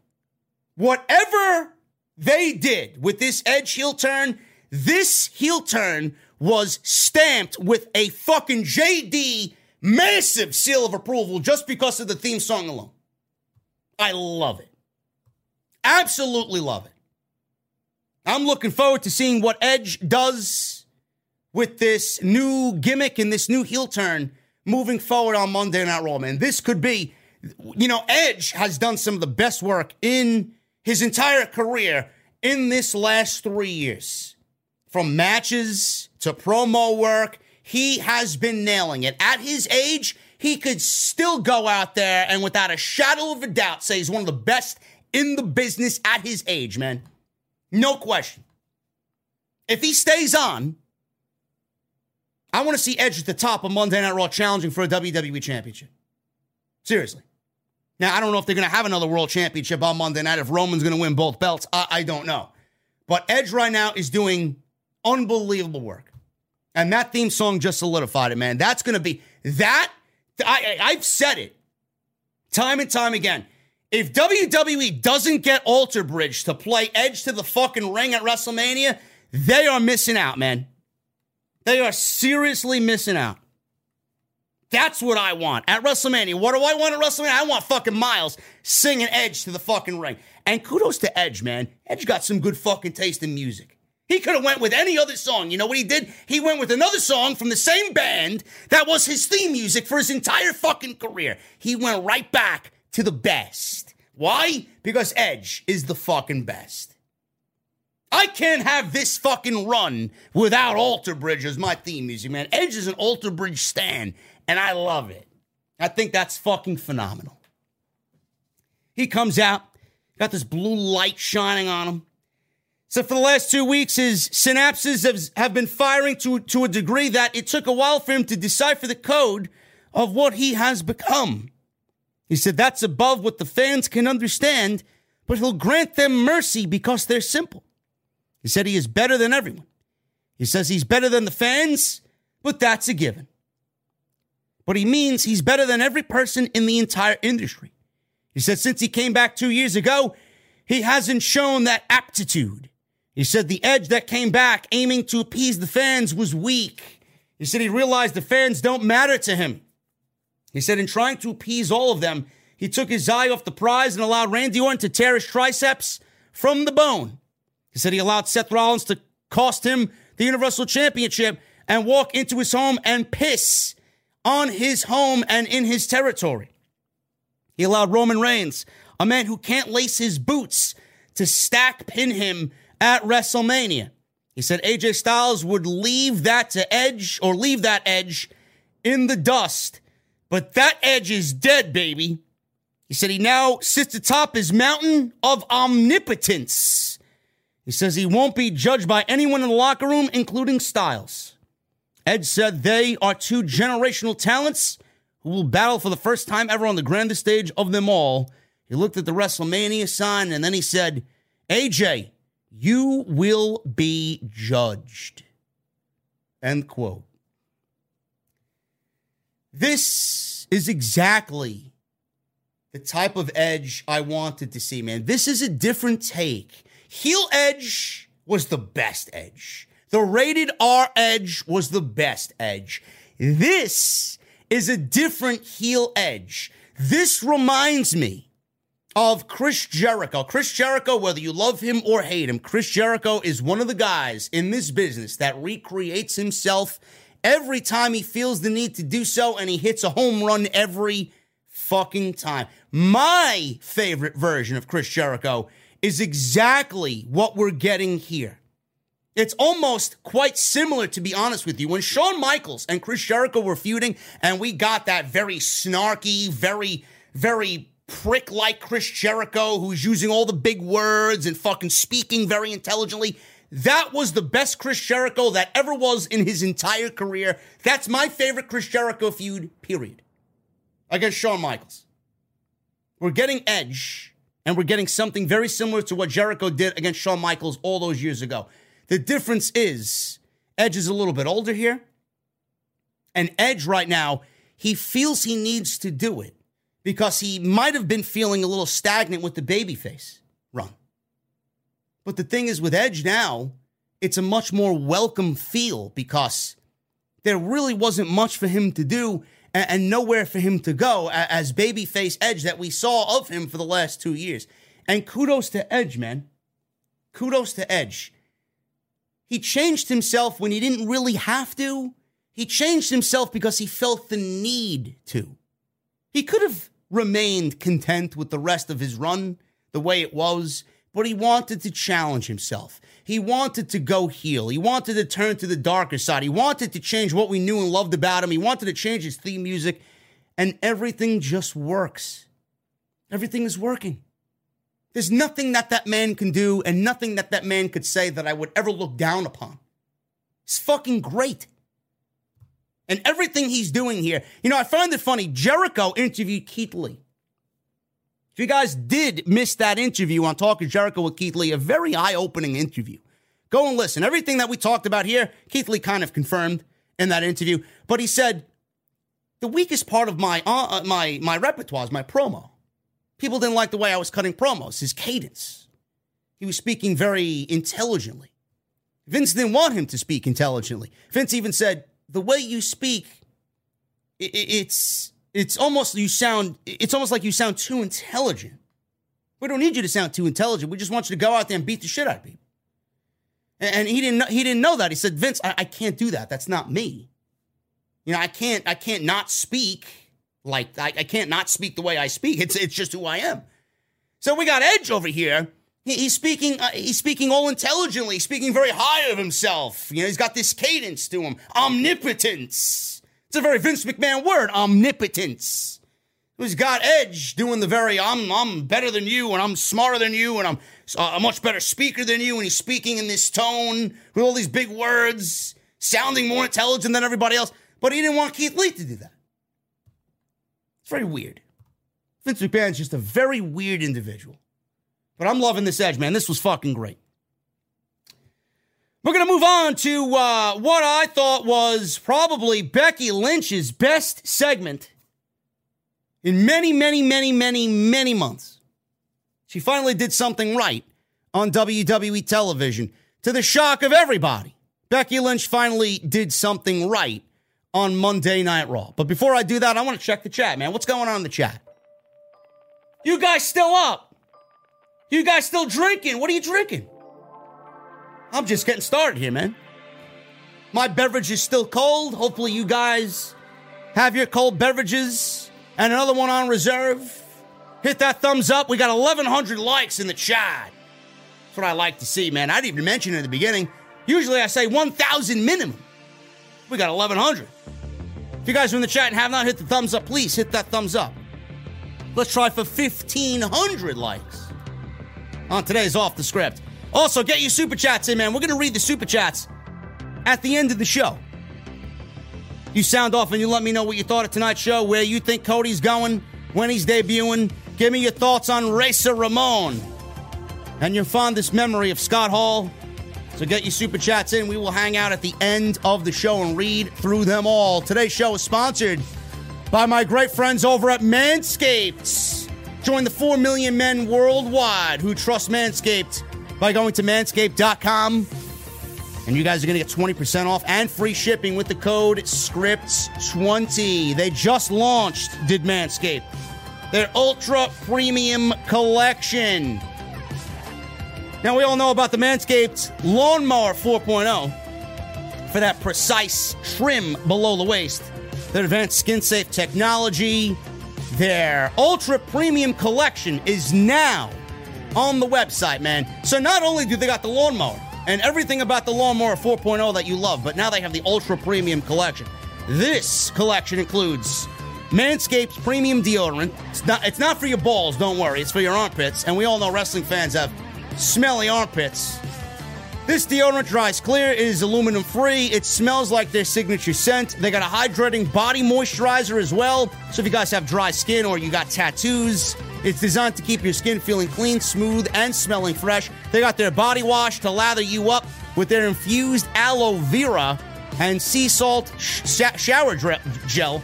Two in one shampoo and conditioner to clean your scalp. And they got a free gift as well a three pack of lip balm that's made up with ingredients such as vitamin E, peppermint, and eucalyptus oil to keep those lips feeling moist. That's four products and a gift inside the Ultra Premium Collection. Can't get any better than that, man. 20% off, free shipping. That's code SCRIPT20 at checkout at manscaped.com. That's 20% off and free shipping, like I said, at manscaped.com. The power of attraction is now in a bottle thanks to Manscaped, and I want to thank them for once again supporting the podcast right here on Off the Scripts. Thank you guys very much, man. Hit them up, believe me. I use these products on the daily, and I would never give you guys anything that I'm not using myself. Becky Lynch. She was in the next segment. Bianca Belair wrestled Joe Doudrop again. Don't know why. The more they do it, the less impressive it really does look. Doudrop loses again in about seven minutes. This is the ninth time that these two have had a match in the last four months. None of which were for a fucking championship. They took each other out two minutes into the match. Belair kicked out of a Michinoku driver. This was followed with a spine buster and a KOD for the pinfall. KOD, the same KOD that you've seen the last five times we've seen these two in the ring, is the same thing that they did tonight. And you tell me that WWE doesn't have a problem with their women's fucking division? The fact that we saw this match nine times over the last four months? After the match, Becky Lynch yanked Belair by her braid. And that was the premise of this beatdown. Apparently, Becky Lynch had a throat issue, and Bianca Belair was the cause of that. Becky showed up, yanked Belair to the floor by her braid, threw her into the ringside steps. She was mad, slammed Belair into the announce desk. Becky then set up a chair ringside and rammed her face into the chair. So she wrapped the chair around Belair's face and neck and threw Belair right into the steel post. And Becky pulled her braid through the chair right into the steel post. And Becky leaned over and said, Next week, it's the hair, bitch. I pray to God they do not cut any of Bianca Belair's braid. I, I have a feeling, I have a feeling Bianca is getting her hair cut. I really do have a feeling Bianca's getting her hair cut, man. And, and that would be that would be a fucking cardinal sin amongst cardinal sins. Do not, do not touch the hair. I hope Belair is ready for what's coming because I do not think this is going to go well for Bianca Belair. Now, uh, Becky's voice sounded good. She had a, a voice issue the last couple of weeks because of Bianca Belair. So the continuity was there with Becky Lynch attacking Belair's throat. She went for the hair because Belair whipped Becky and left one of those gnarly gashes on her body because it's fucking brutal. So Becky coming out here to attack Bianca Belair was actually a well thought out plan. Went for the throat because Bianca Belair went for Becky's throat. Targeted the hair because Bianca whipped Becky Lynch. So this was probably the best thing that Becky Lynch has done in many, many, many months. And one real reason why this was is because we didn't hear her speak. More of this Becky Lynch and the less of Becky Lynch opening her mouth. We go to hour three. Randy Orton and Matt Riddle. They were in the middle of the ring. We were have a we were having an RK Bro celebration. So they don't have a match as of right now before this segment at WrestleMania. And they got the tag team titles and they won that match to win the tag team titles against Kevin Owens and Seth Rollins and Alpha Academy. Riddle told Orton he keeps replaying what happened last week over and over and over in his head. He said they did it and they're going to WrestleMania. We did it. Orton said Riddle is right. He said earlier in the day in the locker room he was doing a little math. Not meth, math. He said this is his 18th appearance at WrestleMania. He said this will be the sweetest because he's never entered as tag team champion. He thanked Riddle for his friendship. They hugged. He keeps thanking Riddle for his friendship. Imagine we get RK Bro losing the tag team titles at WrestleMania, and then Randy Orton just flips the switch. And we get Riddle versus Orton, and we get that going. Riddle thanked Orton for getting popcorn. He asked if it came from a local popcorn store in Jacksonville, Florida. Orton said no, it came from the concession stand. Riddle thanked Orton for the bubble gum as well. Riddle said, There's a third gift that goes with the gum. It was in a green little bag. Clearly, you know what that is because, you know, Bruce Pritchard needs to just throw it out there every fucking week that Matt Riddle likes to smoke the fucking magic dragon. I get it, Bruce. Thank you. Street Profits came out before Riddle could reveal what was in this green little bag that Randy Orton got Matt Riddle. What was in it? What was in it? A fucking pack of marbles? Give me a break. The Profits came out and challenged RK Bro to a tag team title match at WrestleMania. Orton said that they had to jump through hoops and even win a spelling bee to get the tag team titles back.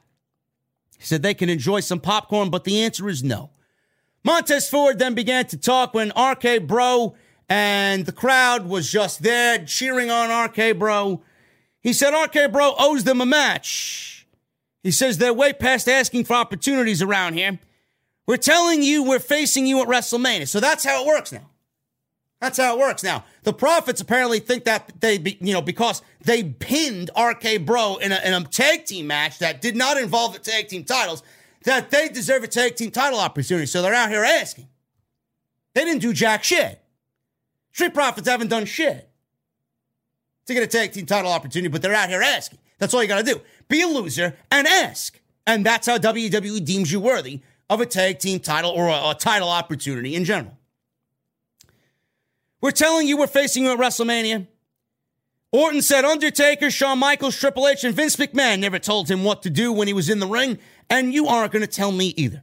That's a legit shoot. He told them to turn around and leave, or else he's going to listen to the voices in his head and make them leave. Riddle then got in between them. He told Randy they make a good point because they did beat them. We've got to face somebody at WrestleMania. It's the right thing to do. Orton said they're lucky that Riddle is so cool. We accept.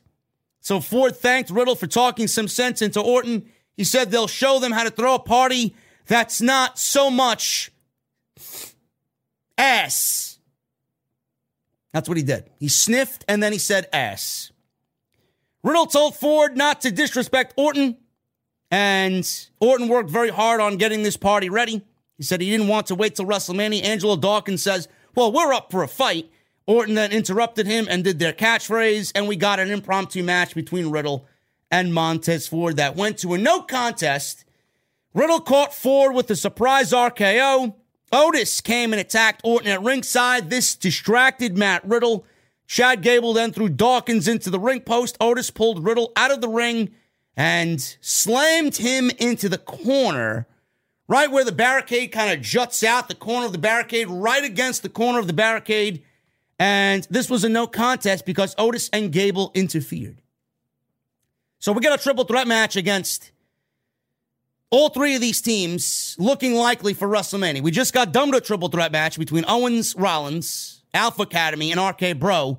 And it looks like we're getting another triple threat match at WrestleMania. If they could do and do anything close to what these other teams did when RK Bro won the tag team championships against those two other teams at WrestleMania, I think it would be great. Can they duplicate it? Why not? I think they could. But what is the end goal here? What is the end goal? Are we getting new tag team champions and a split of RK Bro? Because, you know, Orton telling, yo, oh, this is my friend. This is my friend. Matt Riddle is my friend. I'm having a great time. This is the best time of my career. All bullshit. We all know what's coming. When it's coming and how it's going to happen, I don't know. But Matt Riddle is going to be betrayed by the Viper. Because Randy Orton doesn't stay friends with you for long. Randy Orton is going to do what Randy Orton thinks is best. And at the end of the day, when he doesn't need Matt Riddle, he's going to show everybody how he how exactly he doesn't need Matt Riddle. We're going to get that, and I do believe with what we got going on, Matt Riddle should be catapulted into the main event with Randy Orton putting him over. Whether that means winning money in the bank, winning the WWE Championship. At the end of all this, if Matt Riddle is not bigger because of this, and he doesn't get that match with Orton and beat him legitimately, what the fuck are we doing here? That's the whole premise of this feud. This is why they've been together for so long. It's got to make Matt Riddle bigger than he is now. And if that is not the goal, I don't know what we're doing. But it looks like we're getting a triple threat match with the Street Profits, Alpha Academy, and RK Bro at WrestleMania. Backstage.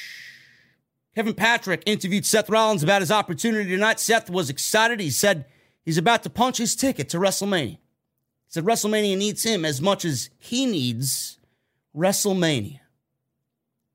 So we got KO versus Seth Rollins in the main event of Monday Night Raw. Went 17 minutes, just about 17 minutes. Had a very good match. The end result here was not surprising whatsoever. The basis of the match and the stipulation of the match was rather fucking lame. It was basically a Stone Cold Steve Austin interview on a pole match. They're fighting over who gets to interview Stone Cold Steve Austin at WrestleMania. So Rollins and Owens had a very good match here.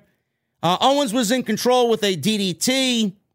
Rollins fought back, hit a sling blade and a springboard knee before hitting some suicide dives. The second one sent Owens over the announce table. Owens barely beat the 10 count back in, and when he got back into the ring, Rollins was there and kicked him in the face with a super kick. Rollins followed with a beautiful frog splash. They battled on the top rope, which led to Owens hitting an avalanche fisherman suplex, which looked great for a near fall. He tried for a senton, but Rollins got his knees up. Owens then came back with a clothesline. Rollins countered a stunner into a schoolboy. And obviously, this could have been a three because the referee was out of position, but it was only a two count. Rollins was then begging the referee. That was a three. That was a three. Owens hit him with a stunner, and that was it. One, two, three.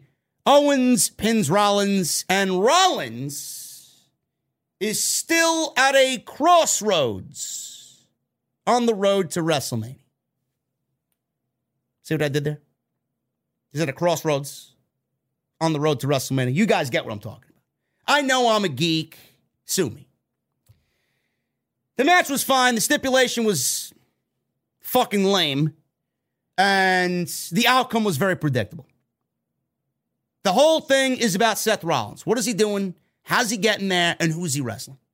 I think at the end of the day, we all know it's Cody Rhodes. Like I said, WWE planted some fucking seeds for Seth Rollins and Cody Rhodes at WrestleMania. They had Corey Graves go out there and drop several hints about his WrestleMania hopes have been dashed.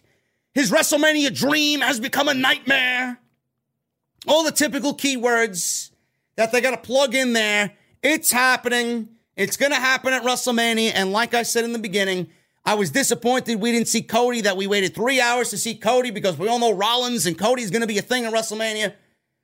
But I sat down and I thought about it for a little bit, putting myself in Cody's shoes, putting my putting myself in Cody's mindset.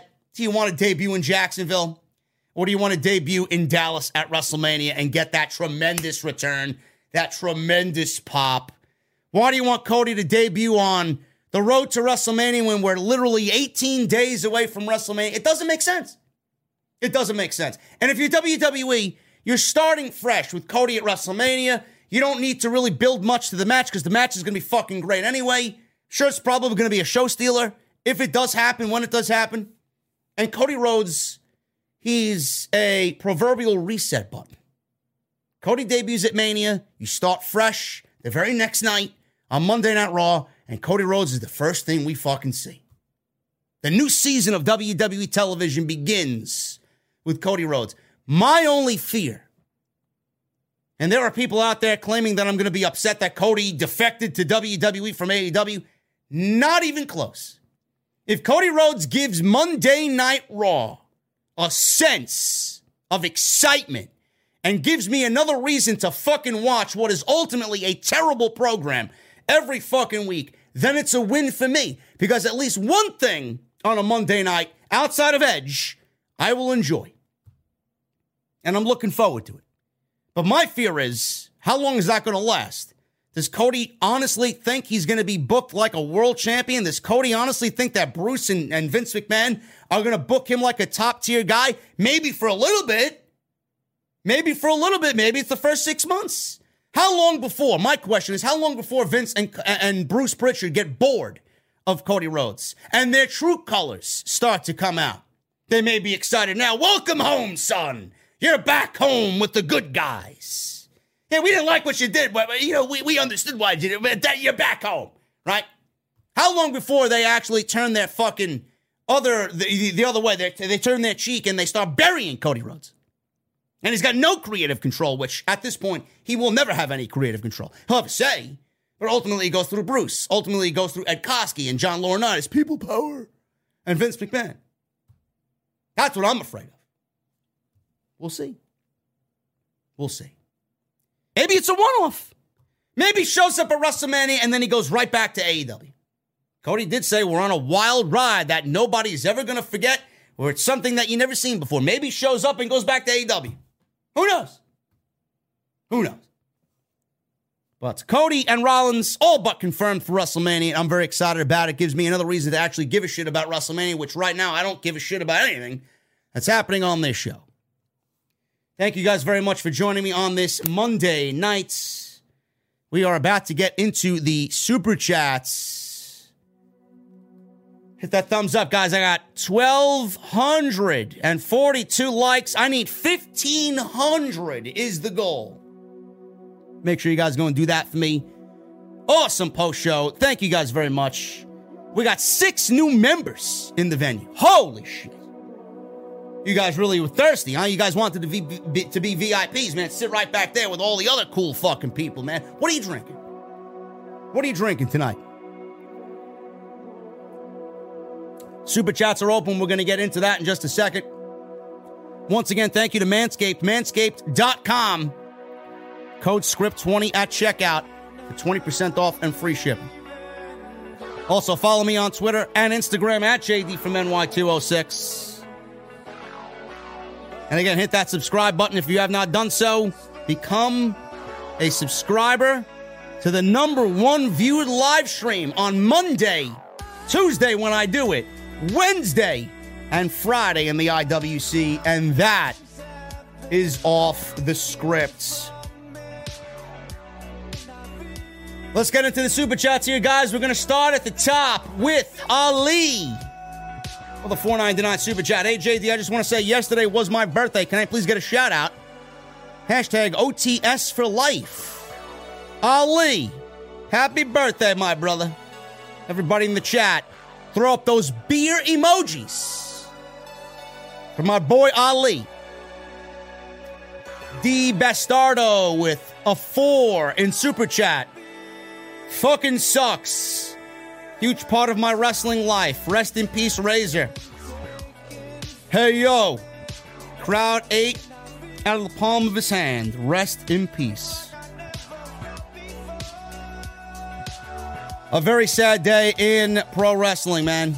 Rest in peace, Scott Hall. My love goes to everybody that knew Scott Hall and his family, man. We lost a legend. We lost an icon today. The Undertaker with the $2 super chat. I pop for Alter Bridges the other side. Bro, you and me both, man. You and me both, man. Nobody understands the magnitude of how incredible Myles Kennedy is. Nobody. That man's voice could be the voice of anybody's theme music. Tony Brown with a 9.99 super chat. Bianca, yes sir. I know you like that booty meat, Tony Brown. Bianca is definitely right up there. Brylan Williams with the $2 super chat. Becky came out dressed like a pack of magnums. Becky Lynch is fucking cringe, man. Anything that that woman does is fucking cringe. But I, uh, I enjoyed the beatdown of Bianca Belair tonight. Michelle Moran with a $5 super chat saying Raw is a hot mess is putting it mildly. Seth and KO fighting over a talk show. Mysterio's having to sell for Logan Paul. Thank God baseball is back. The Braves are moving on from Freddie Freeman. I don't know if I should be happy or sad about this. Apparently, people were telling me today that Matt Olson has better offensive numbers than Freddie Freeman, and that Matt Olson is younger, and Matt Olson's got a couple of years on his current deal, and Freddie Freeman's going to be asking for way too much money, and he's going to be 37 years old, and he's going to be making all this money. I don't know, man. Freddie Freeman was a franchise guy. Why do I want to lose Freddie Freeman? I hope this Matt Olson guy. I never seen Matt Olson play, man. Is he going to be a nice fill in? We're getting Ozuna back this year, too. I didn't know Ozuna was coming back. The Braves lineup is still looking very deadly. Hopefully, the pitching can uh, hold up its end of the deal, and we may, we may be in for a two-peat, which is very difficult to do.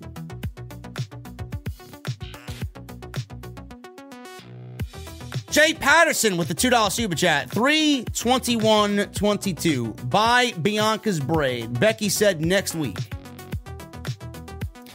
Didn't Bianca Belair say somewhere that she would never indulge or engage in a hair versus hair match? Yeah, that was her death wish right there. Vicky with a $5 super chat. I've got gold around my neck and precious gold around my waist. Rest in peace, our favorite bad guy, Scott Hall. Hashtag Razor Ramon. One of the all time greats, Vicky. One of the all time greats. Scott Hall, Razor Ramon. Joseph Taylor with a $2 super chat. Raw was fine. Raw was okay. It's just there. It's not good, it's not bad. It's just uninspired is a good word. For the love of wrestling with a $10 super chat, rest in peace, Scott Hall. You were an influence on so many young wrestlers. You may be gone, but you will never be forgotten. That man's influence is gonna fucking span decades, bro.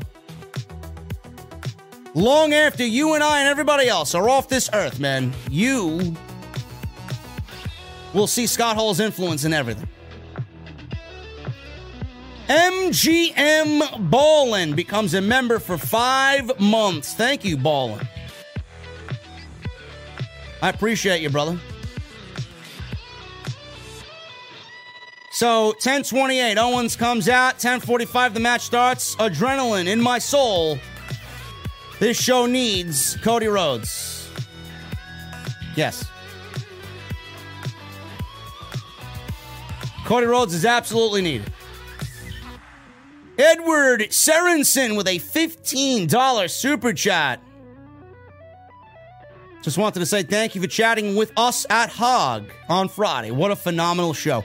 Edward, I'm glad you enjoyed the show, my brother. And you, you and your crew were a, a pleasure to talk to, man. I might have been a little stunad because I uh, had just done two and a half hours of commentary, but it's not every day where I get to sign a empty can of liquid death. Which that, that was my first. Hopefully, it's not my last. I appreciate you very much. Jay Coyle with a six month membership. Thank you, Jay, for the recommitment to the venue. We're just watching the King of the Ring 1993 earlier today with Bret Hart versus Scott Hall. Breaks my heart that he's no longer with us. That match was fucking great, man. Oh my goodness. I, I don't know how I forgot to mention that. That entire fucking tournament was so good, man.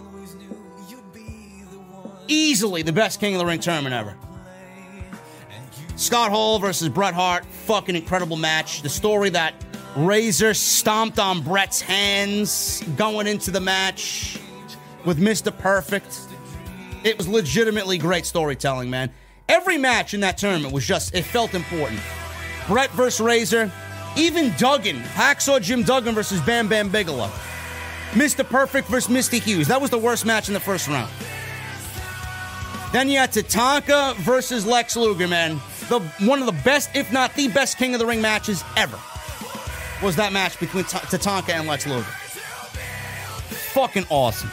Then we got Bret versus Mr. Perfect, which was easily their best match ever in the second round.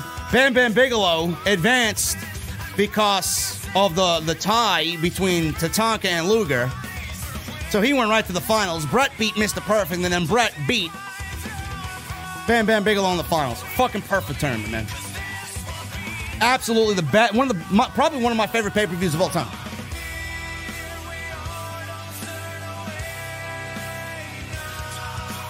Edward Sorensen with another $2 super chat. Rest in peace, Scott Hall. Part of my childhood died today. You and everybody else, man. Terrible. Gregory Benson, Veer Mahaan is coming to the unemployment line. Also, Scott Hall was one of the best this industry had to offer. WrestleMania 10 ladder match with Shawn Michaels over the IC title. Hey, yo. Rest in peace, Chico. Yeah, they uh, they seemingly can't move on from this. Veer Mahaan is coming. They, they, they got different vignettes for him, so apparently he's still in the works. But I'm looking forward to Veer showing up. Maybe after WrestleMania. Maybe it happens on the Raw after WrestleMania. I don't know. If it doesn't happen on the Raw after Mania, then he's gone. He'll be on Nick Khan's budget cut list. There's no sense in debuting him now two weeks before WrestleMania. Mr. Premium with a 4.99 super chat. Not much else matters tonight. Rest in peace to Scott Hall. Donald Prange with a 199 super chat. Rollins better not be the host of WrestleMania. Rollins and Cody is going to be your match. You know Eli becomes a new member. What are you drinking, brother? First round is on me. AMG number two with a 449 in UK super chat. I always thought he would get through. Rest in peace, Scott Hall, Razor Ramon. That's why I didn't really tweet anything on uh, on Sunday, bro.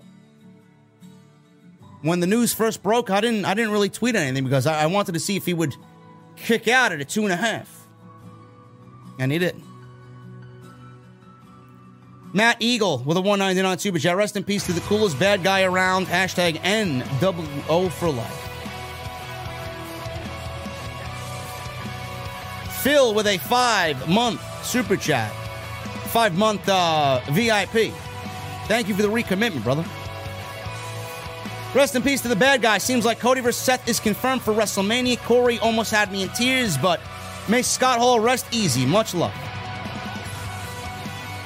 DX Tricksers with a nine month membership. Thank you so much, man. Thank you for the recommitment to the OTS VIP lounge. Rest in peace, bad guy. Gone at just 63. Way too young. The Wolfness Way with a 10 month recommitment to the OTS VIP lounge. Thank you, my brother. Hard work pays off, dreams come true. Bad times don't last, but bad guys do. He will last forever. Rest in peace, Scott Hall. Paul Van Tassel with a 16 month recommitment to the OTS VIP Lounge. Thank you, Paul Van Tassel. Our thoughts and prayers to the family and friends of Scott Hall. Rest in peace, Scott Hall. Fox Gwyn with a 9.99 super chat. My first WWF pay per view was Survivor Series 94, where I got to see Scott Hall lead the bad guys to a win against HBK and Diesel's team, the Teamsters. And it wasn't hard to not like him ever since. Rest in peace, Scott Hall. A terrible name for their team, and the Teamsters.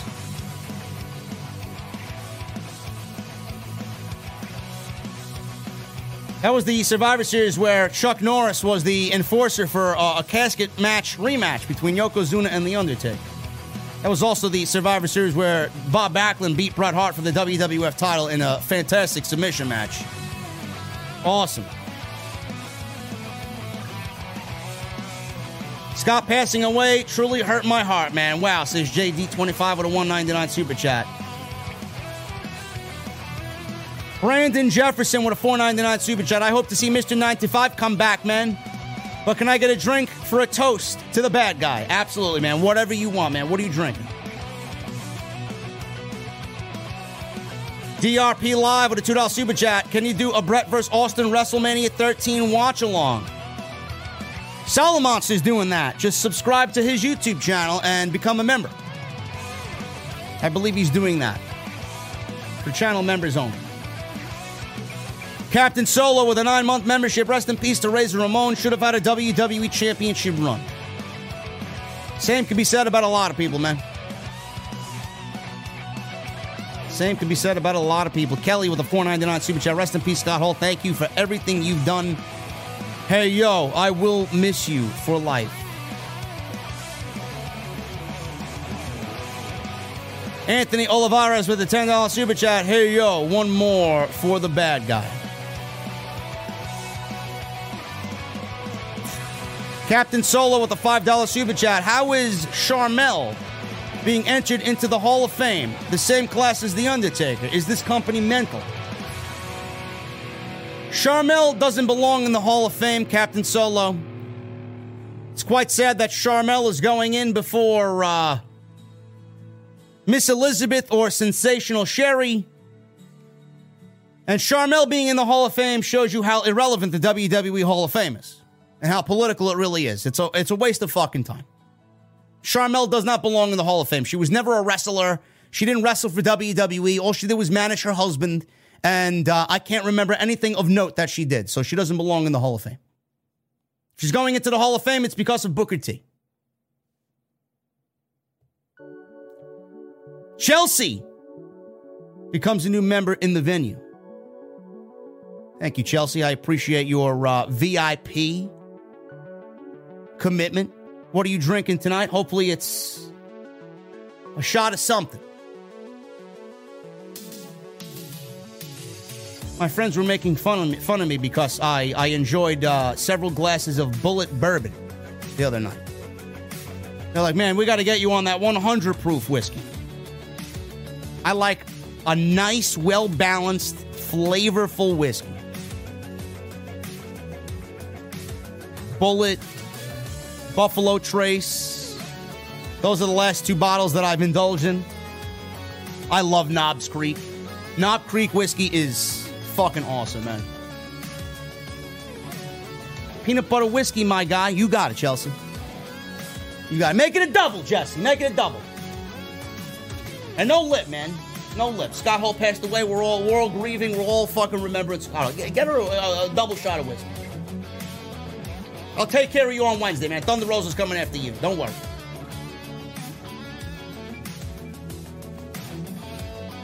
Is Sensational Sherri in the Hall of Fame? Think she was in. Miss Elizabeth is not in the Hall of Fame. Chyna is not in solo in the Hall of Fame. I didn't. I forgot Sherri was in the Hall of Fame. Is Sherri in the Hall of Fame? Pardon me for not knowing, man. Nobody gives a fuck about the WWE Hall of Fame. Uh, Cam G with the $10 Super Chat. How's it going, Jay? I had a question for you. I grew up off rap and rock, and I'm always looking for other bands. Do you have any recommendations of rock bands I should check out?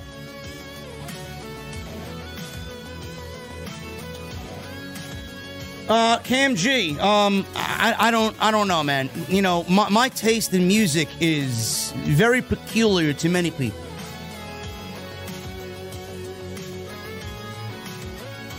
How about this? Start off with Alter Bridge,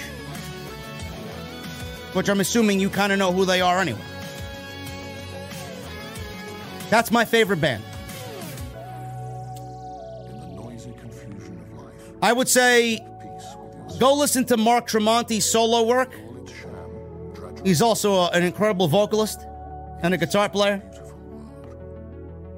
But if you guys want what I listen to, man, it, I'm, I'm easy to find on Spotify. Everything I listen to is in my good shit playlist.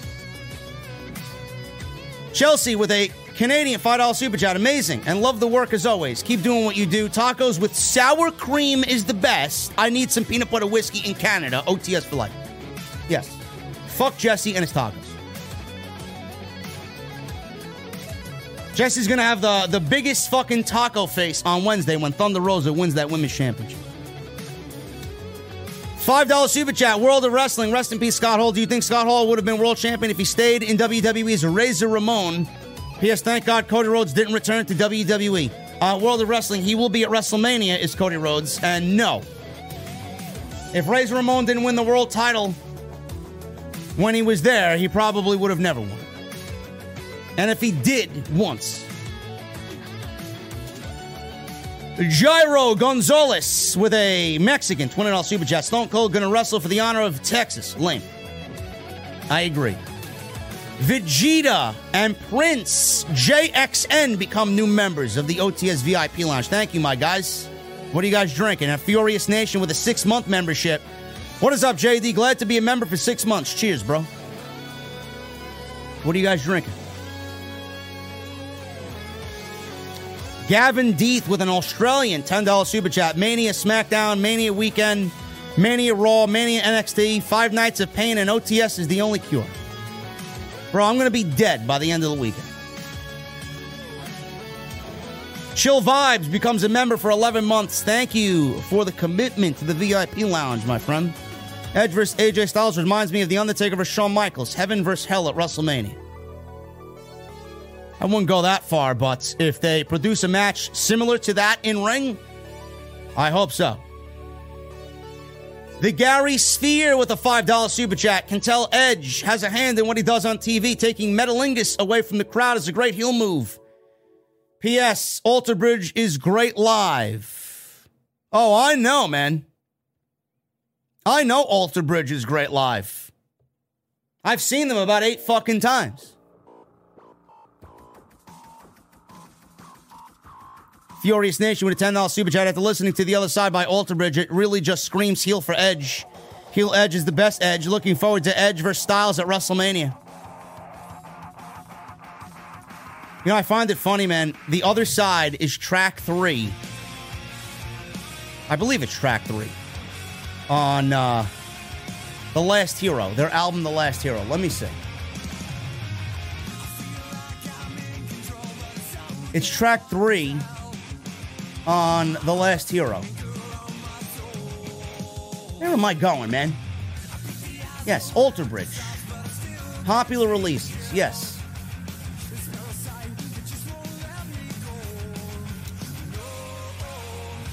Yeah, track three on The Last Hero, man. If you guys go and listen to, to the other side on Alter Bridge's album, The Last Hero, man, I'm telling you right now, if you're not listening to the songs, Island of Fools, Losing Patience, no, no, not Losing Patience, the, This Side of Fate, um, and The Last Hero, the title track. The title track is in their top three greatest songs ever written. It may be number two.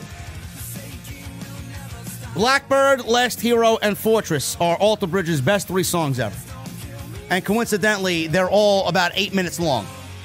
Obviously, you see where they excel. Uh, Steven Escalante with a 199 Super Chat. Chris Jericho heel run in 2008 was so great. Absolutely, man. My favorite Chris Jericho, period. Furious Nation with a $10 super chat. Also, rest in peace to Scott Hall. Thoughts and prayers are with him and his family and friends. There will truly never be another bad guy. Also, if Cody goes to WWE, do you, do you prefer Kingdom or Smoke and Mirrors? Kingdom. WWE, by all means, is going to give Cody what they think is best for Cody. If they're smart, they'd buy the rights to Cody's theme song. They're going to give him new theme music, and it's not going to be anything close to what represents Cody Rhodes. Prince JXN with a $1 super chat. Thank you, brother. I don't need it, though. Put it in the tip jar. Issa is going to be back behind the bar very soon, man. She could use it. Terry Allen with a new membership. Thank you, brother. What are you drinking, man? VIP Lounge. Welcome, Terry Allen. 813 Car Guy with a $20 super chat. Cody just going back to WWE doesn't feel right. I say he shows up in some way at Supercard of Honor and makes headlines WrestleMania weekend. I don't know, man. He's gonna sh- he's showing up at WrestleMania. Just the way it is. Brandon with the 499 super chat. WWE had some hidden gems in 2008. Edge and Taker, Batista, Cena, Michaels and Jericho. Some great stuff and a good year. How I wish we could go back to such a great year, man. Chelsea with the $2 Canadian super chat. Love the live streams. King of OTS, JD. Rest in peace, Scott Hall. Thank you, Chelsea. appreciate the love tonight. 813 Car Guy and Freebird. Thank you for your memberships. Car Guy, a new member. Freebird, eight months. Hey, JD, any thoughts on playing 2K22? I would love to see you stream General Manager and Universe Mode like you used to do. Listen to you every day, keep grinding. Uh, it is in the back of my mind, Freebird. I may be purchasing it this week, and I will maybe create content, man. I know a lot of people want to see me play My Rise. But we'll see what happens. And if I do anything WW2K, it will be on this channel because this is a wrestling related channel. Steven Escalante with a 199 Super Chat. I love the channel, JD. Keep up your amazing work. Thank you, Steven. Ahmed Youssef with the 499 Super Chat. Thank you, Ahmed. I appreciate you, brother. Rest in peace to the legend Razor Ramon. When are you going to do a live stream of WW2K22? Fairly soon, Ahmed. Shakoy with the $2 super chat. Can someone tell me what Sharmell did to earn a Hall of Fame induction? Nothing. She did nothing. Juan Carlos Vinas Guyot with a 199 super chat. SR slash Veer at WrestleMania. Laughing my ass off. Just kidding. Keep up the good work, JD. Phil with the $20 super chat. I love that Edge came out to Alter Bridges the other side. I love the vocals of Myles Kennedy, and it just fits my vision of rock. Have Metalingus be his babyface theme on the other side as his heel theme. Rest in peace, Scott Hall. Edge is a master, man. I'm not surprised he chose that song. Chris Elliott, 1989 with the $2 super chat. Rest in peace, Scott Hall. Heartbreak emoji, crying emoji, hashtag hey yo.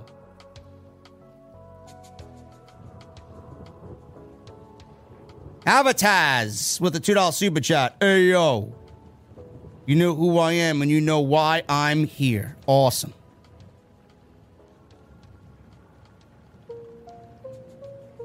Furious Nation with a $5 super chat. Did you know that Scott Hall's son Cody wrestles in New Japan Pro Wrestling? Any thoughts on WWE 2K22? It looks good.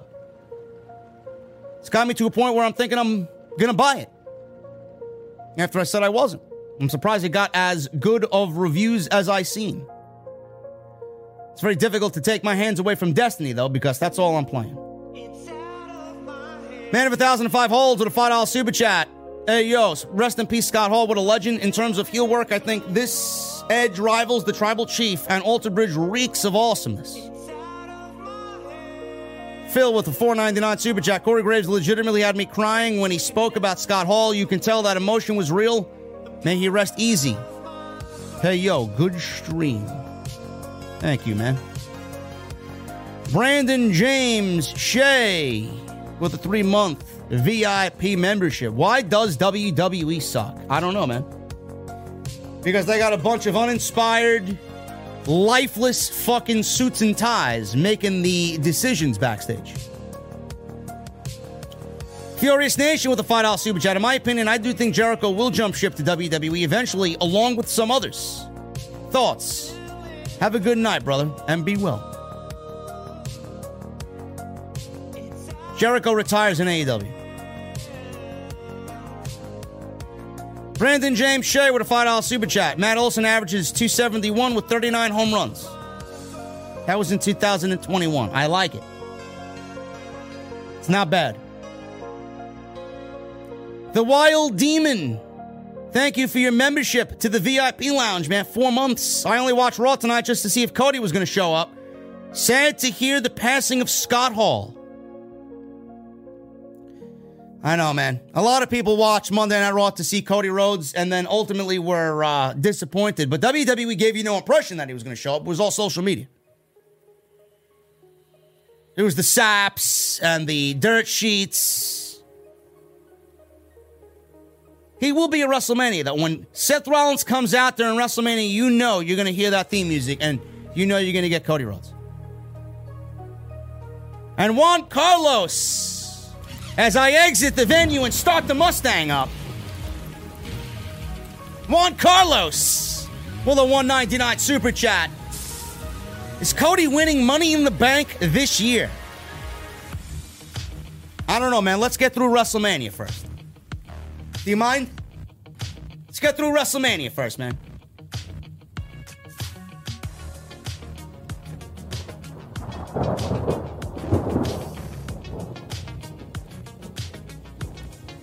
I appreciate you guys hanging out with me on Monday night, man. Monday Night Raw post show in the books. I may or may not be live for NXT tomorrow night, man. You know, Miz TV is happening on NXT tomorrow night, man. How could they further deteriorate the NXT brand? Let's have fucking Miz show up and do Miz TV with Dolph Ziggler tomorrow night on NXT. Because Dolph Ziggler's the new NXT champion. I may or may not be live. If my guys want to do the vow of disciple raid on Destiny, I may end up doing that and say fuck NXT. I may give you guys uh, a podcast tomorrow during the day. I don't know. I'll play it by ear. But thank you guys for hanging out with me, man. Continue to hit that thumbs up. Can we try to get at least close to 1,500 likes? I see 1326 right now. Can we get 1,500? Thank you guys for the super chats. Thank you to all the new members, man. I appreciate all the new members in the VIP lounge, man. There's plenty of room. Plenty of room. Go hit up Manscaped, manscaped.com. Use code SCRIPT20 at checkout for 20% off and free shipping. Follow me on social media at JD from NY206. That's Twitter and Instagram. And hit that subscribe button down below, man. Become a subscriber of the number one live podcast in the IWC right here on Off the Script. And don't let anybody tell you that it's them. It's always me.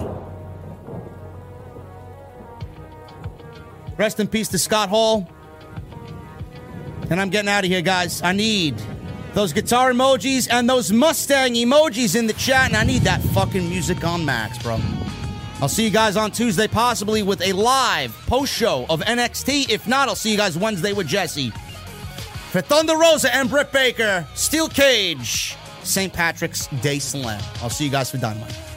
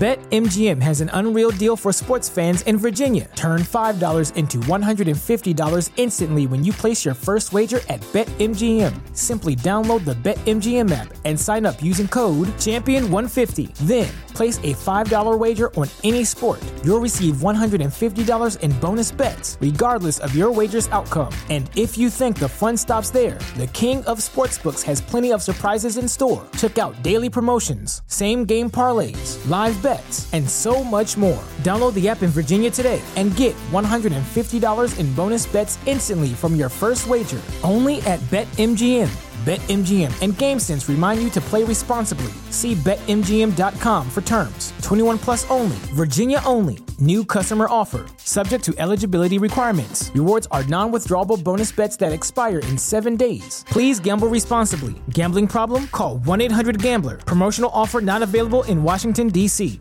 Say goodbye to your credit card rewards. Greedy corporate mega stores, led by Walmart and Target, are pushing for a law in Congress to take away your hard earned cash back and travel points to line their pockets. The Durbin Marshall credit card bill would enact harmful credit card routing mandates that would end credit card rewards as we know it. If you love your credit card rewards, tell your lawmakers hands off my rewards. Tell them to oppose the Durbin Marshall credit card bill.